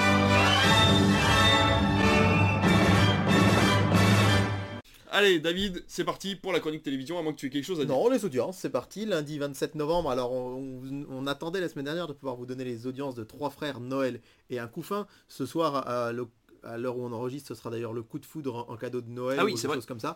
Et ce sera la Avec fin, la du cycle lundi Noël. hein, on vous le Ah disait oui. la semaine dernière. Il devait Trois semaines avant Noël, aller un normal. petit peu plus proche, mais les audiences sont un peu en demi-teinte. Trois frères Noël et un couffin a fait 2,5 millions, ce qui ne le place qu'à la troisième Eh position oui. derrière Sambre. 3 359 000 qui continue de baisser. hein. Ça a été un carton au début et ça baisse. Le replay, peut-être photo replay, parce qu'on n'avait pas eu la même, on n'avait pas eu la même vague quand on avait regardé. euh, tu te souviens euh, cette série. euh, Aïe aïe aïe. Là, je suis pas content. Ah non, tu es pas content. Là, il a pas le droit d'oublier le titre de cette série. Donc c'est pour ça que je ne l'aiderai pas. Euh, Et donc, bref, euh, ouais. Sambre en baisse, et surtout, alors là, c'est à noter, c'est incroyable, Famille de paysans, 100 ans d'histoire sur M6, c'est, alors je sais plus, j'ai j'ai vu l'info, ça faisait peut-être 7 ou 8 ans qu'un documentaire en Prime n'avait pas fait autant d'audience à la télé, et c'était sur M6. Eh oui. France 2 avait fait une soirée spéciale sur les paysans, ça avait moins bien marché, mais là, Vortex. 3 millions 3 millions de bravo pour David et 3 millions 100 000 téléspectateurs pour euh, Famille de paysans sur M6. Alors il faut dire qu'ils ont peut-être un peu triché puisque au sein du casting des paysans, il y avait des anciens de l'amour et dans le pré. Ah mais oui, Donc les gens avaient ouais. aussi sans doute envie de voir ce qu'ils étaient Bien devenus. Mais ce qui permet aux deux chaînes d'être largement 1 million de plus pour France 2 par rapport à TF1 et 500 000 de plus par rapport à Trois Frères Noël et un Couffin qui d'ailleurs euh, je l'avais pas vu la semaine dernière quand on enregistrait mais qui était un, vraiment un téléfilm de Noël original. Ouais. Et pour le coup, je comprends que TF1 l'ait choisi lui en prime parce qu'il y avait quand même des ressorts différents ça. que ce qu'on avait classiquement dans, euh, dans le téléfilm de Noël. Il faut savoir que Trois frères Noël est un couffin est en fait une adaptation de la version américaine de Trois hommes et un couffin, le film français. Donc euh, voilà, c'est pour Oh, ça qu'il on comme ça. était, coup. on était vraiment Ah, euh, dedans. Et puis euh, Angers Démon, 1,4 million sur France 3. C'est vrai que la case, on en parle assez peu finalement de la case cinéma du lundi sur euh, Ils font souvent des bidons. France 3, mais ça peine, d'autant que c'est talonné par euh, W9 et Indiana Jones et le Royaume du Crâne de Cristal qui est à 1 100 000. Ah bah dis donc. Et alors, peut-être surprenant, mais Black Widow, Ouais. qui fait presque un million de téléspectateurs, Ok. 953 000, c'est mieux que les derniers Avengers. Alors j'ai essayé de, de chercher pourquoi, et je pense aussi que c'est simplement que c'était que la deuxième diffusion du film. Ah bah oui. Pour le coup, les Avengers ont été multidiffusés. Black Widow, je pense qu'il y a beaucoup de gens qui l'avaient loupé sur TF1. Et que c'est un film indépendant. Oui. pas- T'as pas besoin d'avoir vu avant, après, euh, c'est pas le 1, 2, 1, 3. Bah, euh, Exactement, c'est ce que je me suis dit. Et je me suis dit aussi que euh, bah, beaucoup de gens l'ont loupé sur TF1 sans Ouais. doute, et, et beaucoup de gens l'ont loupé au cinéma Au aussi. cinéma, Ça pas bah, bien sûr. Et Black Widow, ouais. c'est typiquement le genre comme The Marvels. Je me dis peut-être qu'il marchera à la télé parce que les gens vont se dire on va payer pour ça, mais on va aller le voir quand même. Ça. Euh, mardi, France 3, Belfond en tête à 3 millions 6, suivi de la France a un incroyable talent. 3 millions, ça marche vraiment fort, hein, la France a un incroyable talent. Et à la troisième place, le retour d'Harry Potter. Harry Potter et l'ordre du Phénix, 2 millions 5, c'est le même chiffre que pour trois frères, euh, trois, mon homme, mon Ça commence à être un, un peu décevant. hein, euh, bah c'est multidiffusé, mais Ouais. ça fait quand même plus que euh, les soirées euh, médicales de TF1 Oui, avec vrai, The vrai. Resident, etc., etc. Donc c'est pas si mal. La- les super pouvoirs de l'océan sur France 2, il paraît que c'était très bien. Euh, 1,8 million.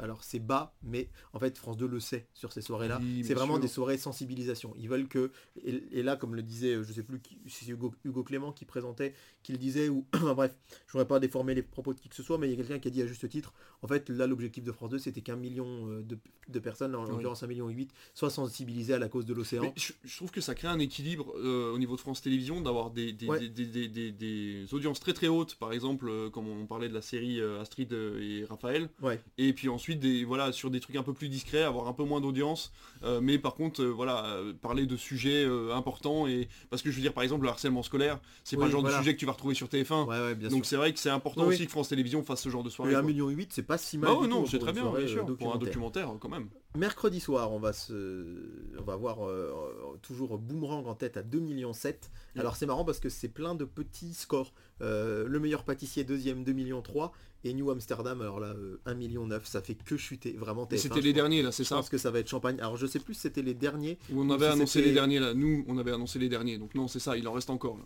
Il en, il en reste encore et d'autant que je suis en train de découvrir. J'avais oublié de le noter ça que. Et regarde pas le duel du Ah dimanche non, là non, non, non, non, non, non. C'est qu'en fait, ils ont terminé la saison 4, mais ils diffusent la 5. Oui, mais qui ne fait que 13 épisodes, c'est ce que j'avais. voilà, Voilà, ouais. c'est ça. Je mais mais c'est bizarre euh. quand même, mais je... est-ce qu'ils veulent s'en débarrasser Je ne sais pas. Toujours est-il que quatrième, c'est Mongeville à 1 million sur C8. Donc c'est des rediffs. Ah Mais oui. ils doublent France 3 avec Infirmière, notre histoire, un, un documentaire style Les paysans mais sur les infirmières qui ne fait qu'un million 150 000 Ah, dommage. téléspectateurs. Mais euh, C8 est donc devant France 3 et à noter quand même Sister, c'est rare, 800 000 téléspectateurs pour Ghost Rider.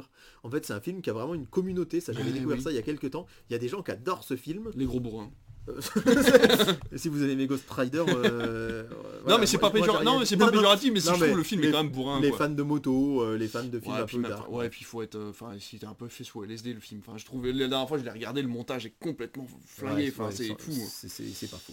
Mais bon, après j'aime bien Green Lantern, alors je peux me faire insulter aussi. Jeudi soir, Panda, 6 millions 4. Ouais. Énormissime, 30% de part de marché. Par contre, une très grosse baisse Ouais, sur le ce que deuxième entendu. épisode. Ouais. Donc, euh, alors, j'ai vu beaucoup de gens déçus sur les réseaux sociaux.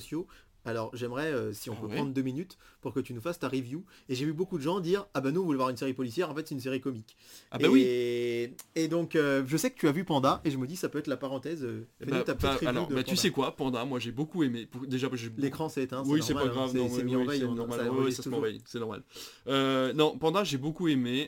pourquoi? Parce que je trouve que Julien Doré, il a, il a cette aura très drôle. En fait, il l'use vraiment jusqu'au bout dans, cette série. Donc il faut savoir que Panda, si je peux vous remettre un peu de contexte pour que vous puissiez regarder les prochains épisodes, c'est l'histoire d'un homme euh, qui a arrêté d'être flic. On ne sait pas pourquoi, il y a quelques années, il a arrêté d'être flic, il s'est planqué euh, dans un bar. Euh, maintenant, il est tenancier de bar, mais en fait, il est un peu, zen, tu vois. Il est tout le temps un peu à, côté de la plaque, mais il fume pas, il boit pas. Enfin, il est juste hyper sain dans sa vie. Sa vie est hyper saine. Et donc, du coup, il se retrouve bien malgré lui, à devoir défendre un de ses voisins euh, sur une histoire de meurtre. Et en fait, il se rend compte que bah, ça lui avait manqué en fait d'aller résoudre des enquêtes, etc. Et c'est vrai qu'il a des méthodes un peu bizarres, c'est-à-dire que par exemple, même si la personne avoue le meurtre, bah, il va lui faire un câlin, tu vois, en mode c'est pas grave, tu vas faire de la tôle, mais c'est pas grave, tu vois. Et, donc en fait. euh, c'est vraiment très drôle. En plus, le duo fonctionne super bien. Lui et euh, l'actrice qui joue Lola, donc je sais plus comment le nom de l'actrice, mais le duo fonctionne très bien. Et effectivement, moi, donc pour beaucoup, c'est peut-être le défaut. Pour moi, c'est la qualité, c'est que justement le- l'enquête passe après. Parce que Ouais. par exemple, euh, Master Crime, l'enquête, Ophélia Kolb peut-être. Ouais, oui, ça qui doit être ça, dans ouais. 10%. oui, c'est ça, il me semble, ouais. Et donc, euh, du coup, euh, l'enquête passe avant dans Master Crime, je trouve, et du coup, moi, les séries policières, on en a mangé, quoi. Je veux dire, Ah euh, ouais, Astrid ouais, et Raphaël, justement, enfin, toutes ces séries qui fonctionnent bien, Meurtre A, HPI, machin, HPI, il n'y a plus... J'ai l'impression qu'à chaque fois qu'il y a une création de nouvelles séries, c'est forcément une enquête policière. Au bout d'un moment, faites-nous des séries euh, avec fil rouge. Alors, je sais que ça n'a pas marché. Par exemple, ils ont sorti, euh, je te promets, la- le, le- Mm. le remake de, de This Is Us. Bon, en même temps, faire un remake à This Is Us, c'était pas une bonne idée. Mais Ouais. Mais et encore, ça faisait plus d'audience que New Amsterdam. c'est ça, et, hein. et je me dis finalement, euh, l'idée, la bonne idée originale, elle est là, elle n'est pas de créer des personnages euh, hyper uniques, elle est pas... Donc moi j'étais content avec Panda, les deux premiers épisodes sont très drôles, il y a énormément de vannes qui fonctionnent, le fait qu'il se balade tout le temps à vélo, il est tout le temps à vélo, elle, elle prend sa bagnole, elle est tout le temps en train de l'engueuler parce qu'elle arrive toujours avant lui sur les scènes de, cré- de crime, parce que lui il est à vélo, et, et voilà, et plein de trucs, il a pas de téléphone portable, donc elle peut pas l'appeler, elle est obligée de venir le voir, Euh, il fait des retraites euh, dans, des, dans, des, dans des tentes de sudation, donc elle est obligée de venir avec lui dans la tente de sudation qui pue, parce que tu vois, et donc il y a plein de trucs comme ça, c'est hyper drôle et hyper touchant et je trouve que Julien Doré joue très bien. Donc moi j'ai un gros affect pour Panda pour l'instant pour ces deux premiers épisodes, mais j'avais un affect pour Master Crime qui m'a déçu sur les quatre derniers. Donc, Donc, j'attends de voir la, suite, ouais. mais pour l'instant je trouve que ça fonctionne bien. Effectivement, il y a peut-être une chance pour que ça tourne en boucle, c'est-à-dire qu'en fait utiliser sa zénitude à lui avec sa colère à elle et que Ouais. ça tourne comme ça un petit Après, peu sur il n'y a que 6 épisodes. Ouais. Donc, euh, ce que j'espère aussi, c'est qu'ils puissent utiliser de la meilleure façon le fil rouge qu'ils n'ont pas fait dans Master Crime, parce que ça avance très lentement, mais je pense que c'est pour donner du grain à moudre aussi aux gens. Mais il y a un fil rouge aussi dans Panda, un truc qui s'est passé, un truc grave qui s'est passé, c'est pour ça qu'il a arrêté d'être flic. Je vous le raconte pas si vous voulez voir les épisodes, mais euh, voilà, il se retrouve avec un enfant sur les bras qui est pas le sien, et on sait pas pourquoi. Et en fait, ce fil rouge, moi, il m'intéresse, j'ai envie d'en apprendre plus. Donc si on pouvait laisser un peu de côté les enquêtes Mm. pour avancer un petit peu sur ce fil rouge, moi, ça m'arrangerait. Donc voilà, j'ai beaucoup aimé Panda, j'espère que les gens continueront à regarder et qu'il y aura peut-être une saison 2. 6 millions 4 premier épisode, 4 millions 7 le deuxième. Ouais. C'est vrai qu'alors forcément, il y, ça a des reste gens- bien, hein il y a des gens qui vont se coucher, euh, ça commence à 22h10. Et en part d'audience, on est à 29,8 et à 28,2. Donc ça baisse pas tant que ça. Ouais. Mais la part de marché globale des deux épisodes, elle est quand même euh, de presque 39%. Donc c'est énorme. Ouais, ouais, carrément. Et puis donc, euh, deuxième place, le foot sur M6 avec Marseille, Ajax d'Amsterdam. Et troisième place, envoyé spécial sur France 2. Et là, quelque chose de rarissime qui n'arrive quasiment jamais à la télé. C'est la deuxième partie de soirée qui fait plus d'audience que le prime time. Mais non. Puisque envoyé spécial a fait 2 millions de téléspectateurs et que le complément d'enquête sur Cyril Bah Hanouna oui, a fait sûr. 3 millions de téléspectateurs. Et en fait, c'est hallucinant. hein. C'est-à-dire vraiment cette différence. Pour vous donner des chiffres un peu euh, incroyables quand même, c'est que euh, ça fait 33% de part d'audience, 3 millions 20 000 téléspectateurs.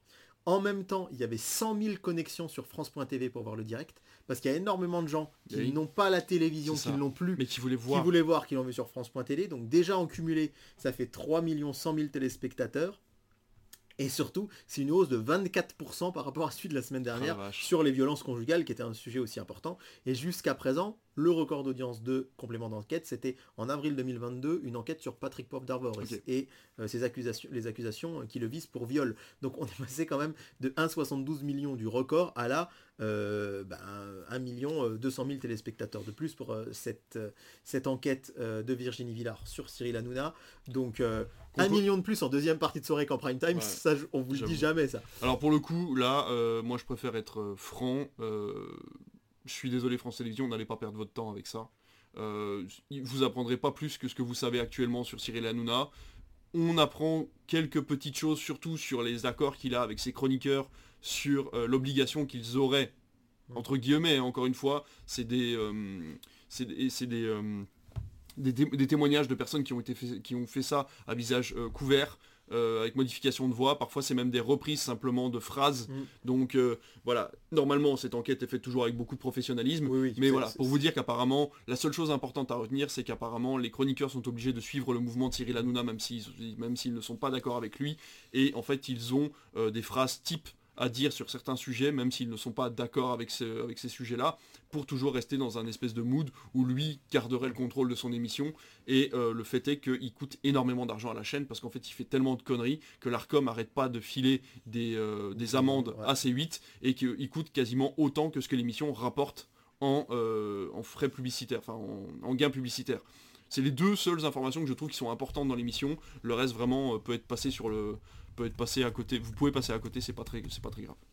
Oui, c'est donc 3 millions de téléspectateurs, hein, ça a été vraiment euh, énormissime. Et il y a eu un carton pour TPMP le lendemain. Ouais, mais qui, est, qui a en fait pas autant explosé que ce qu'ils auraient rêvé. Ouais. Parce que d'habitude ils sont autour de 1,7 million, 1,8 million, et là ça fait 2 millions. Oui, parce bon. qu'il a, il a débriefé, on va dire, voilà. le-. Puis il attendait un carton aussi parce qu'il voulait aller danser devant France Télévisions pour les récompenser Ouais, oui. entre guillemets. Ouais. Je peux faire des guillemets puisqu'on est filmé. Euh, Sauf sauf qu'il y a eu personne en fait. Ouais, et il y a Booba qui allait. Et Boba qui allé, qui, Qui a allait foutu le a- bordel. Donc euh, voilà, bref. Bref. Vendredi soir, euh, carton pour Astrid et Raphaël, 5 millions d'eux. En fait, c'est énorme. hein.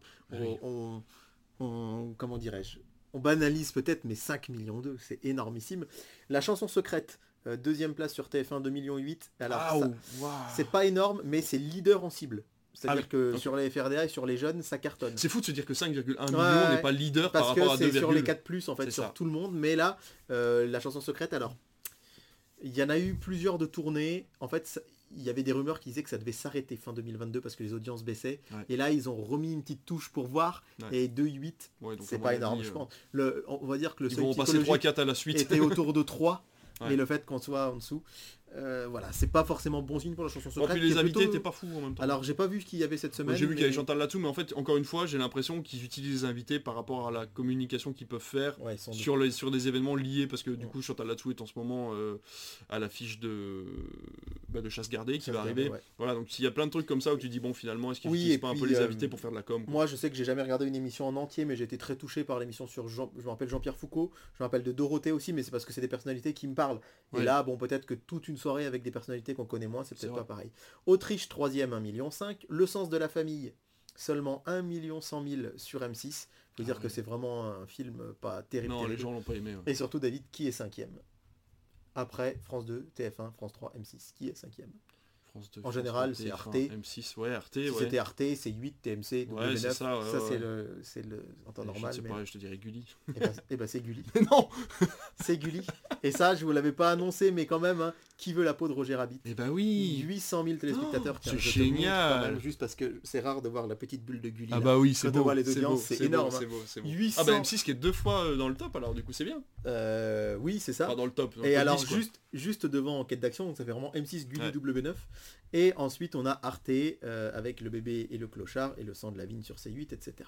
Euh, donc gros gros carton pour Gulli, ils sont plutôt en général dans les 3-4 dernières places, là les Ouais, voir 5ème. ouais, ouais. Je pense qu'il y a Ils eu devaient être du- ils ont dû fêter ça au Champomy parce Ah que bah c'est une chaîne oui, c'est pour une enfants. chaîne pour enfants. Évidemment, Et tous les chefs d'équipe là-bas sont des enfants bien Ah sûr. bah oui, bien sûr. Euh, Meurtre dans le Cantal, 5 millions, hein, presque 4 930 000 sur France 3. euh, 4 930 000 pour France 3. Et là aussi on banalise, parce que je vous dis toutes les semaines bof, mais là, mais là je me disais quand même 4,930 000 sur France 3 Ouais. en prime time, Ouais. un samedi On va soir. comprendre qu'au-dessus de 3, 3 millions, 3 millions 5, Ouais, c'est quand même des beaux scores. ouais, ouais. C'est énorme. Deuxième, France 2, 100% logique, qui du coup passe devant la Star Academy, qui est troisième à 3 141 000. On va dire que l'honneur est sauf pour la Starac, qui arrive quand même à, 3 à rester au-dessus des 3 millions, et ça c'est bien. et Puis il y a une part, que- une part, encore une fois, qui est assez importante Oui, euh, oui, sur alors, les cibles. euh, sur les cibles, c'est très très bien. Par contre, là où l'honneur n'est plus du tout sauf, c'est Lone Star sur M6 qui maintenant est dépassé toutes les semaines par France 5. Là, Échappée Belle fait 890 000 et Lone Star 870 000. Seul, Gulli a fait plus la veille Ouais. que M6 le lendemain. Euh, à noter que Mais en même temps, ça n'a pas l'air d'être une très bonne bah, ça- série. hein. les, les bandes annonces me font pas. euh, En fait, encore une fois, on en parlait la semaine dernière, ça fait vraiment série à l'ancienne, quoi. Ouais. Avec les beaux américains pompiers euh, qui sont hyper musclés, qui ont des problèmes. On dirait Grey's Anatomy chez les pompiers, quoi. Bah, c'est un petit peu ça. C'est un petit peu ça. Et en fait, ça va pas l'air hyper bien joué. Je veux pas Non, et puis je euh, pense que les gens ont besoin de, de, de, de- enfin, de, pas de réalité, j'ai pas envie de dire ça, parce que quand on regarde Panda, c'est pas la réalité, mais je pense qu'il y a un rapprochement du public, on n'a plus envie de ces, de- comment dire, de ces héros qui sont au-dessus de nous, tu vois ce que je veux dire? Ouais, ouais, ouais, on n'est plus au-dessus, on est, on- voilà, donc euh, je pense que c'est comme les séries médicales, quand tu t'es fait 21, c'est la 20 e saison de Grey's Anatomy cette année, puis au bout d'un moment, je pense que les gens en ont marre, faire un peu des pauses, quoi. Et puis le duel du dimanche soir, on l'avait prédit, hein, mais c'est la victoire des Tuches 4, loin devant. Alors c'est pas non plus les 5 millions, hein, dans Non. notre classement, ils doivent être autour de la 6 ou 7e place de l'année, ce qui est très très bien, mais 4 575 000 téléspectateurs. Faut dire qu'il y a peut-être aussi un ras-le-bol des Tuches pour les gens. Alors, non, c'est énorme, 4 millions 5, mais j'ai vu par exemple que les critiques des premiers sur Allociné des spectateurs sont plutôt bonnes. Et là, pour le 4, la presse a été plus positive que les spectateurs sur Ah un film comme les Tuches. Ah tiens. C'est assez surprenant. Et donc ça continue de marcher, mais même nous en salle, on l'avait vu, je sais pas si tu te souviens, on Oui, avait pris oui, la sortie nationale, les et gens il n'y avait pas, eu un engouement de malade. C'est Et c'est vrai que bah, il y a des gens qui reprochent à ce que ce soit moins fantasque que les précédents, et là peut-être Ah oui. que le 5, ils iraient à la famille royale anglaise. Bonne idée ou pas. C'est pas le fait que ça soit fantasque, c'est que là je pense qu'on a fait le tour des euh, on a fait le tour des personnages. En fait, tous les personnages ont, ont dit ce qu'ils avaient à dire sur la société, sur euh, leur débilité, sur, euh, sur ce genre de choses. Et là, c'est vrai que le 4, j'ai ressenti ça, c'est-à-dire qu'en fait, il y a, les personnages n'apportent plus rien aux spectateurs et sur ce qu'ils ont à dire. C'est ça. Donc euh, finalement, ils sont tous partis dans leurs extrêmes à eux. Et puis finalement, bah, tu t'en fous quoi. Ouais, c'est- c'est- finalement tu t'en fous, c'est bien résumé. Moi je vous l'ai dit tout à l'heure, j'ai commencé de regarder les Tuches 4 et je suis Ah, pas allé ça. Deuxième, les enquêtes de Vera, 3 millions 4. Troisième, M6 Capital, 2 millions 158 000. Et donc, en attendant, Bojangles n'est que quatrième avec 2 millions 100 000 téléspectateurs. Mais on, on s'était dit l'autre fois que s'il passait les 2 millions, c'était bien. C'est ça. Donc, euh, on avait plutôt Moi, je suis bien content vu. finalement pour eux. Et ça m'embête qu'ils soient que à cette place-là, mais Oui. le nombre de spectateurs Ouais, est suffisant. Ça va, ouais. Et un petit peu déçu personnellement, moi, par euh, Minority Report. Je m'étais dit, ah, ça peut peut-être aller chercher le million, sur. Arte. Ça fait que, que, entre guillemets, 770 000 téléspectateurs. Ouais. C'est pas si C'est de la SF un peu compliqué. Puis c'est la fabrique du mensonge à la cinquième place. Oui, c'est ça, 1, 2, 3, 4, 6 place, pardon. Et septième, Chéri 25, avec Candri- Candice Renoir, Ah, tiens. 576 000 téléspectateurs. c'est Encore une redite de série française. euh, Roadhouse, policière. euh, ouais, c'est ça. Roadhouse sur Sister, et après Justice League, on, on se demandait, Josh Whedon, 510 000 téléspectateurs sur TMC, oui, parce que c'est devant C8, c'est devant euh, euh, C8 et ses stars qui sont à tout touche entre César et Rosalie et euh, Chicago Fire, à noter The Wave qui n'a pas marché, mais bon, sur. TFX, et, et 330 000 p- téléspectateurs, mais c'est encore moins qu'un raccourci dans le temps. W9, c'est rare que W9 soit aussi bas, ne fait que 280 000 Ah téléspectateurs. ouais. C'est vraiment euh, très très bas. W9 est presque au fond. Euh, la vérité sigement 207 000 sur Gulli et c'est la pêche XXL qui est dernière sur RMC Découverte. Voilà pour les audiences de la semaine. Et ben dis donc, ça nous en fait encore des, des choses. euh, ça nous en fait encore des choses quoi. Là, les- à chaque fois, moi, ça, me- ça me régale de voir les, les audiences parce qu'en fait, Ouais. tu te rends compte des tendances, tu, tu Ouais. vois ce que veulent les gens. Moi je trouve ça passionnant aussi. Ouais, carrément. Et ben écoute, on va pouvoir faire nos pronostics puisqu'on va passer au programme. Et comme la semaine dernière, je n'ai pas, regardé regardé ce qu'il y a Et dimanche ben, soir. moi non plus, je ne sais pas ce qu'il y a dimanche. Alors, je vous rappelle que ce soir, au moment où ça sort, il y a quand même en inédit en clair les Indestructibles 2 Ouais. sur euh, M6. Et je me souviens pas si je l'avais dit la semaine dernière. Si si, on en avait parlé parce qu'on avait parlé justement du fait que hum, Mais je si passer fin avait- d'année. Si on avait annoncé la date, alors on avait peut-être pas annoncé mais dans le je- programme. mais en mais on fait, c'est dans le programme. Quand j'ai vu la bande-annonce hier, pour ne rien vous cacher, Ouais. j'ai- je regarde de temps en temps E égale M6 que j'aime bien. Et je me suis dit, mais je me souviens pas d'en avoir parlé. Ah bah, ouais, ouais, ouais. Donc je le répète, ce soir 8 décembre, il y a les Indestructibles Voilà. 2 en prime time euh, sur M6. Et euh, vu qu'on est vendredi au moment où vous nous écoutez, vous n'aurez rien à péter. Ex- bah, bah si, parce que c'est ce soir. Ah, c'est peut-être sur Sisplay Mais non, mais c'est ce soir, c'est ce soir, ce soir chez pour eux. Ah d'accord, je crois que c'était Oui, aujourd'hui non, lundi c'est pas qu'on enregistre. Ah oui, aujourd'hui, sinon je le- sinon bah oui, je le rappellerai Bah pas. Oui, oui, c'est bête. Sinon on s'en foutrait. puis Donc non, voilà, voilà. Si vous nous écoutez le vendredi, normalement, c'est ce soir. Voilà. Euh, C'est difficile d'être décalé dans le temps comme ça. Des Exactement. voyageurs du temps. On est des voyageurs du temps. Samedi soir prochain, la Star Academy euh, qui, euh, qui, qui, qui- qui revient un samedi et qui sera de nouveau à l'affiche vendredi. Parce que qu'est-ce qu'il y a le 16 décembre, David? Un match de foot. Ah bah non C'est pas un match de foot. C'est une des plus grosses audiences de l'année pour TF1. On- tu vois là on arrive bientôt à notre anniversaire du programme télé. Donc ce qui est bien c'est qu'à partir de janvier tu pourras me dire Ah mais oui ça l'année dernière on l'avait dit. Euh, mais moi et ma super mémoire, tu sais, t'as une mémoire pour deux. hein. Eh ben c'est le c'est les Miss France qui Ah, mais vont oui, mais en plus je l'ai entendu tout à le l'heure à la 15 radio. décembre et voilà. Oui, parce que j'écoute encore la radio. Et donc en face, le Oh, fameux. Téléthon, on vous en a parlé la semaine dernière, mais Téléthon sur France 2 Et oui. de 9h30 à 13h, puis sur France 3 de 13h35 à 19h, puis de retour sur euh, France 2 jusqu'à 1h50 du matin. N'oubliez pas de faire le 36-37, c'est important Voilà. euh, pour la recherche. Échappée belle, euh, qui va s'in- s'intéresser au Mont Saint-Michel. Je vous le dis parce que c'est quand même un des lieux cultes euh, en France et ça peut faire beaucoup d'audience Ouais, sur le vrai, Mont C'est Saint-Michel. vrai, c'est vrai. Euh, D'autant que le Téléthon, on le sait tous les ans. Et d'ailleurs, il y a eu un moment où il y avait une, une petite guéguerre où France 2 accusait TF1 de mettre Miss France exprès à côté. Parce que le Téléthon fait en général entre 1 et 2 millions de téléspectateurs en prime. Et du coup, Miss France, quand TF1 le mettait en face, il passait de 5-6 millions à 8 millions euh, ce soir-là. Donc euh, là, la Starac devrait en profiter. Peut-être qu'on va aller jusqu'au 4 millions pour la Starac. Je sais pas. 3-5, 3-6. Ouais, ça, c'est pas- parce qu'il n'y a pas grand monde qui regarde le télé Le Téléthon, non. non, Ah ouais, c'est toujours une audience Ah, je euh, pensais qu'il de plus, de en monde. plus basse. Alors là, cette année, le parrain, on le rappelle, c'est Vianney, qui est quand même un chanteur populaire, que les gens aiment bien. Mais c'est vrai que ça reste un, un programme de variété, mais il y a de moins en moins de gens qui le regardent. Mm. Heureusement, les dons arrivent quand même à se contenir, à être importants. Mais euh, ouais, c'est un petit peu décevant. Et il y a une époque où vraiment euh, TF1 faisait exprès, entre guillemets, en face de mettre un bon gros truc pour, euh, pour tout exploser. Et là, bah, maintenant qu'il y a la Starac, ils mettent la Starac. Donc. Ouais, Du cinéma sur C8, toujours western, hein, avec Alamo. Euh, c'est pas Franck Alamo, hein. tu connais Non. Franck Alamo, bien sûr, bien sûr, qui chantait Biche ou ma biche. Mais euh, voilà, pour, pour le samedi, il n'y a pas... Pas confondre avec Adamo. Eh c'est ben non, Sal-. Salvador, évidemment, Ouais. c'est son rival. Euh, je voulais vous dire quand même que sur Ciné Plus Premier, il y aura le Tigre et le Président qui Ah. vient de quitter le programme Canal Ouais. pour aller sur, euh, Ciné sur Plus. Ciné Plus. Et ça, ça a été un presque coup de cœur pour moi. J'ai failli vous le donner en recours. Ouais, mais je sais ouais. plus ce que j'ai vu en parlé même temps. euh, récemment en plus. euh, Et donc ouais. euh, voilà, je, je vous le conseille vraiment beaucoup. Mais alors là, ça y est, hein, dimanche soir, David. Alors regarde, je, je te cache France 2 parce que France 2 c'est moi. Ce so- euh, T'as fait France 2 la semaine dernière, donc là tu fais TF1 ce soir. Non mais tu viens de regarder du coup. Ah non non. Ah, non, non, j'ai juste vérifié que j'ai bien mis mon truc. Mais non non, non, je, je te promets que je n'ai pas vu. Je n'ai pas vu le duel du dimanche soir. Moi France 2 c'est mon truc. Je te laisse regarder TF1 et m'essayer de me faire deviner ce que c'est. Alors, est-ce que vous allez arriver à deviner Moi je me demande déjà une question. C'est, je sais pas si ça va être de l'inédit ou de comment je vais te faire deviner ça C'est de l'inédit. Non, c'est pas de l'inédit. Oh, Ça serait marqué inédit si c'était inédit. oui sur. Alors, ça, ça- on sait pas si c'est daubé encore, parce que ça va dépendre Non, non, de ce qu'il y a sur France dépend 2. ce qu'il y a. Mais, Alors. pour te dire que c'est un film, tu tu vas jamais trouver le titre, je pense, parce qu'en fait, il en a fait tellement. Euh, c'est un film d'action. Oh non, c'est un truc encore de Liam Neeson. Oui. De, de Alors, Liam c'est- Neeson Oui, c'est ça, c'est Liam Neeson. Oui, mais il faut trouver le titre. mais Mais, alors, j'aurais jamais Mais- trouvé parce que c'est un de ceux que je connais pas. Mais le 10 décembre, c'était. Pour te dire que euh, ça se passe dans un train de banlieue qui le ramène chez lui, un agent d'assurance se retrouve pris dans une machination dia- diabolique. Mais c'est tout le temps le même pitch. On dirait que c'est fait par une IA, tu sais, ils ont pris ChatGPT, fais-nous un scénario avec Liam Neeson. c'est- terrible, mais c'était tellement. Bon, tu, alors, bon, s'il est, dans un train, c'est un. C'est sans issue? Non, bah non. Parce que sans issue. il- Non, mais il quand tu vas dans un train, tu te retrouves à être un.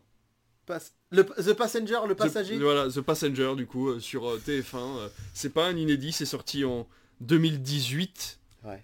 Et voilà, avec Bah, Vera, Vera Farmiga et Jonathan Banks, donc moi je l'ai pas vu Oh, celui-là. c'est un, peu abusé quand même. hein. Parce que. Je, je sais pas si je l'ai vu, je les reconnais plus moi. Mais on vous le dit, là c'est les dimanches stratégiques. Il faut Ouais. mettre des trucs qui font un plein d'audience. C'est ça. Lucie. Mais ça, ça va marcher, hein, ça va faire du 3 truc, euh, millions, ça. Bah oui, ça peut, ça peut même aller chercher du 3,5 millions. euh, on se souvient. euh, Ah T'as vu Regarde la deuxième partie de soirée, par contre c'est incompréhensible. Pourquoi ils ont pas fait l'inverse? Ah bah oui, ils auraient mis Ice Road. Bah oui, c'est un inédit en Ice plus. Road en inédit, il est sorti il y a Ah un oui. an et demi avec le monsieur dans la salle qui En plus, il avait pas mal marché. Oh, c'est trop bien. Ah, c'est trop bien, le film avec les gros camions poète poète.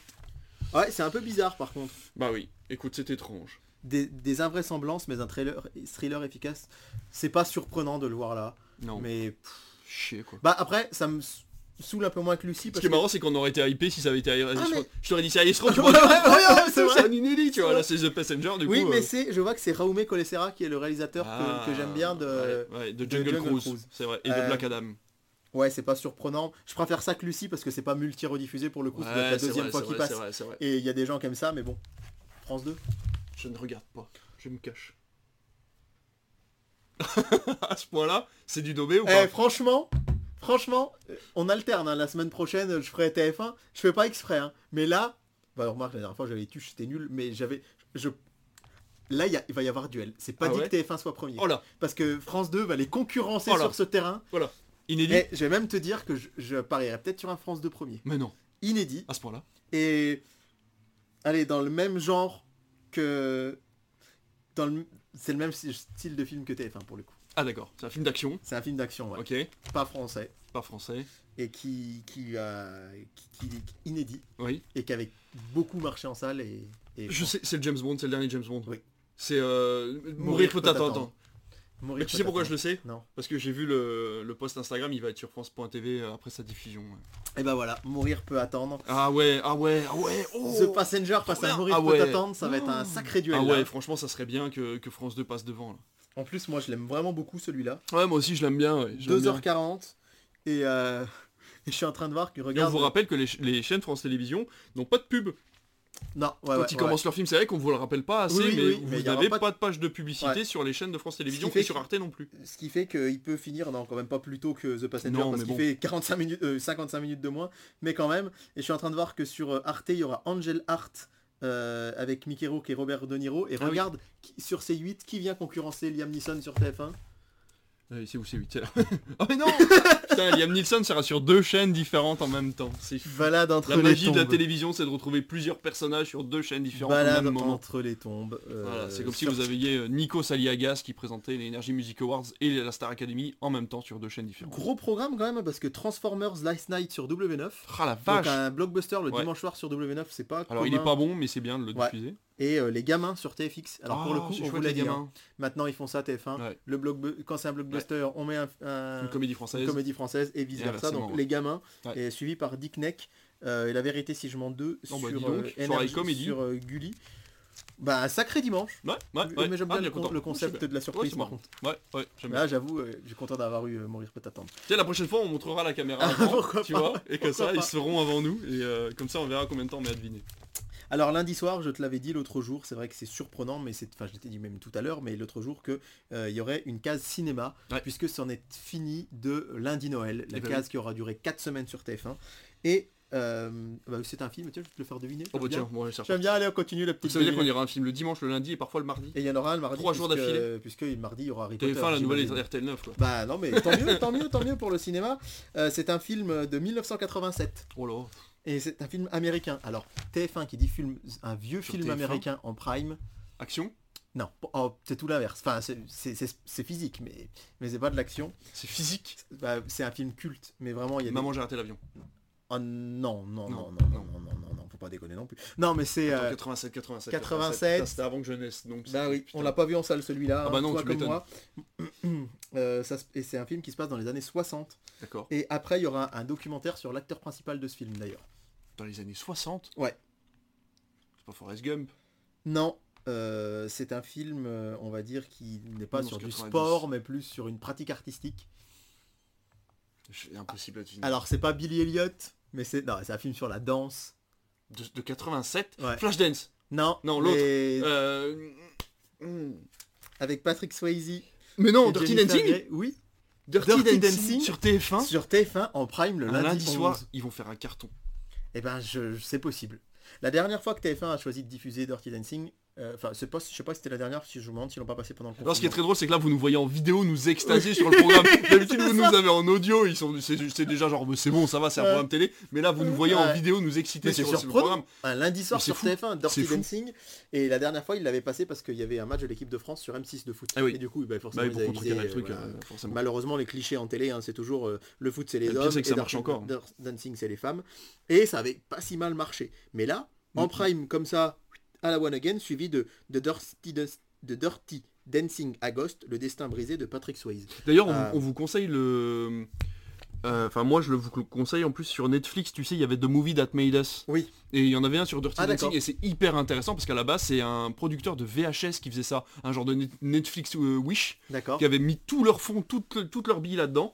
Et euh, il- le, le- le- le- le tournage a été chaotique, c'était génial. Enfin vraiment le, Eh ben, le reportage est génial, je vous le conseille, c'est sur Netflix, The Movie That Made Us sur euh, Dirty Dancing. eh ben, c'est pas impossible que je regarde Dirty Dancing, Eh ben, parce que je l'ai vu qu'une fois il y a très longtemps. ouais, moi c'est que- pareil.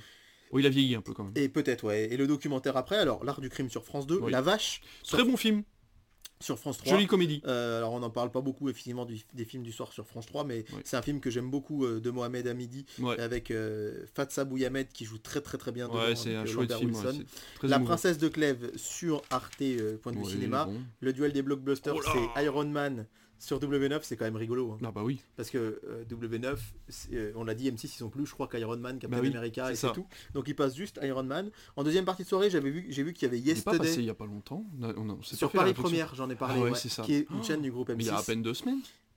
Euh, ouais, c'est ça. Euh, je l'ai regardé pendant. Non, c'était pendant les vacances. Quoique non, non, non, Non, non, non, non, non, c'était il y a 15 jours, t'as raison. Ah ouais. Euh, su- et donc Yesterday en deuxième partie de soirée, le film de Danny Boyle sur Nul. les Beatles qui n'aurait pas existé. Et surtout, aimé. TMC qui lance un cycle, Le Seigneur des Anneaux.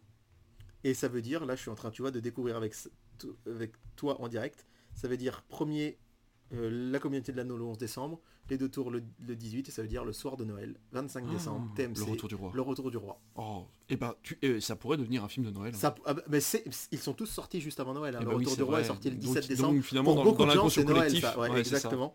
Et à noter, inconscient collectif et Noël, il y a Sissi sur TF1 Ah, Série Film. forcément, comme tous les ans. Et c'est pareil, hein.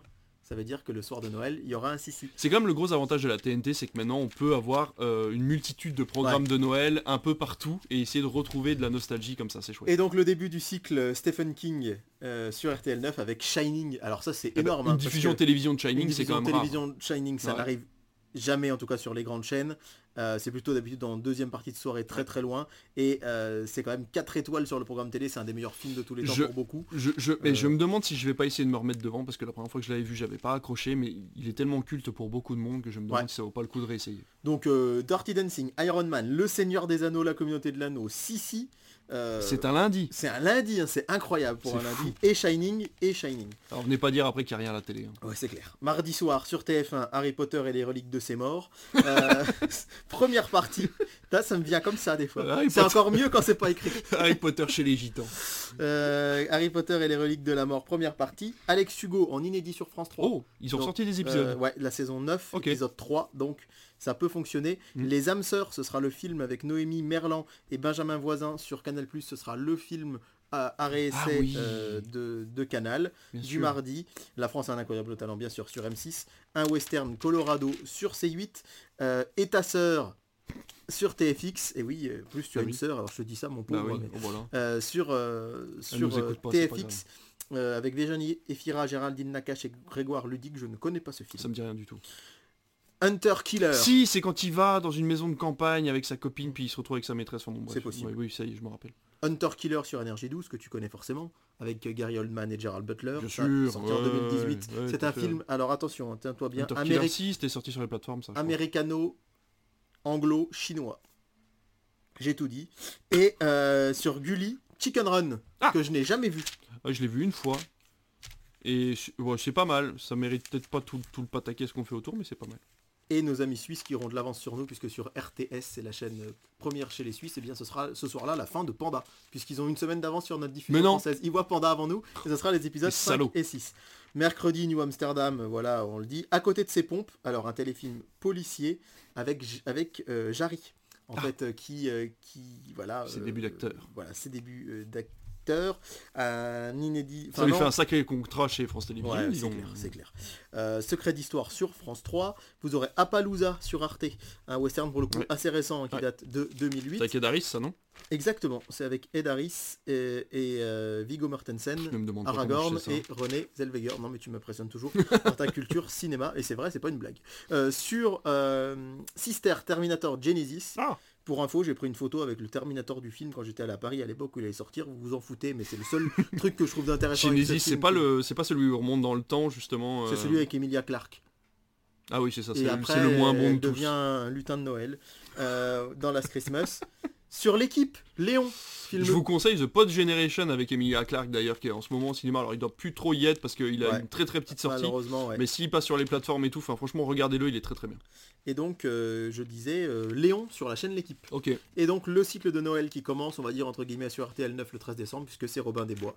Eh Prince des voleurs, jeudi Super. soir sur TF1, la fin de Panda, donc je vous l'ai dit, les, les Suisses, ils sauront déjà comment ça se Eh oui. finit. Euh, la suite de Love and Death sur Canal+, un téléfilm policier déjà diffusé sur France 3 avec un joli jeu de mots qui s'appelle Les Bois Maudits, et non pas Les Rois Maudits. Ah oui. Un, télé, un documentaire inédit sur la Tour Eiffel sur France 5, décidément, ça n'arrête pas. Eh bah oui. Euh, en direct sur M6, le fameux Arnaque. euh, Non, pardon, c'est pas en direct. Je confonds parce qu'il va y avoir bientôt sur M6 euh, peut-être un retour d'appel à témoins. Ah oui. C'est pas en direct. Bien marché mais là. Arnaque, mais qui pourrait être déprogrammé s'il y a un match de foot euh, sur, euh, sur M6, M6. Donc, pardon. Cruella sur W9. Oh, super. Alors ça c'est cool, c'est Ouais. vraiment cool, mais c'est passé en inédit il y a quelques c'est semaines. dommage que hein. ce soit un jeudi soir. Je me dis pour les enfants c'est pas terrible. Après C'est c'est pas forcément un film très très pour les très axé pour les enfants. Et la Boom 2 sur TX, puisque Pour on vous l'a dit, il y avait eu le 1 la semaine dernière. Euh, et à noter euh, sur euh, Paris Première, Pendez-les haut et court, je sais que c'est un western Ah oui, culte pour il est chacun, connu. ouais, ouais, vu que je sûr. connais rien, je le dis quand même. Ah bah voilà. Starac vendredi comme on vous l'avait annoncé Forcément. face à Astrid et Raphaël. Alors là du coup la Starac ça risque de pas forcément lui faire du bien. Peut-être passer en dessous des 3 millions justement. Sur France 3, une émission de variété. S'était qu'on arrive dit- vers la fin là, non? Ça va pas être le quart de finale? Euh, peut-être, je sais que ça continue après le jour de l'an, donc euh, peut-être Ah, pas ouais, tout à fait, mais suite, euh, ouais, ouais, on s'était dit, on s'était dit rendez-vous avec Patrick Bruel euh, sur France 3 et à- donc C'est un, documentaire une, une émission, Ah, une, émission de variété et à noter les duels, de- le duel des films d'animation puisque inédit en clair sur M6 Dragon 3. Oh, trop Eh, bien franchement, entre Oh. les Indestructibles Eh, ouais, 2, Ouais, Encanto et Dragon 3. bravo. Bravo, Bravo, M6. M6. Vous méritez de faire des audiences là parce que c'est Ouais, vrai que c'est ouais, quand même ouais, plus. euh, ouais. Et le 2 en deuxième partie de soirée, donc euh, super. ça peut être intéressant. Génial. Sur France 5, un documentaire sur les mangas euh, en deuxième partie de soirée, mais surtout Toujours se méfier des documentaires ce- sur les mangas. Ce duel, oui c'est vrai. Ce duel de films d'animation, il est sur, sur M6 face à Canal+, qui va diffuser pour la première fois Spider-Man Across the Ah, oh, bah oui, non. Donc ça va pas faire d'audience, ouais, ça, de non, toute façon, non, ouais. non. Mais quand même, juste vous Ah, dire que. Ça veut dire qu'il va arriver sur ça MyCanal. veut dire qu'il arrive sur MyCanal ce vendredi 15 Et qu'il le considère comme un blockbuster du vendredi. et qu'il le considère comme un blockbuster ça, du beau. vendredi, et ça, ça fait plaisir. Mais vraiment, M6, alors c'est vrai qu'on était un peu triste qu'il n'y ait pas de Disney de Noël le 22 décembre, la veille euh, des vacances, parce qu'ils avaient, ils nous y avaient habitués. Mais là, nous ont fait un petit Encanto, Indestructible 2 et Dragon, Dragon 3, 3, ouais. point de vue film d'animation. Ça veut dire qu'ils ont les licences DreamWorks, ça veut dire que tout ce qui est euh, Kung Fu Panda et tout, c'est des trucs qu'ils pourraient diffuser pendant les TF1 vacances. qui. C'était TF1 qui avait.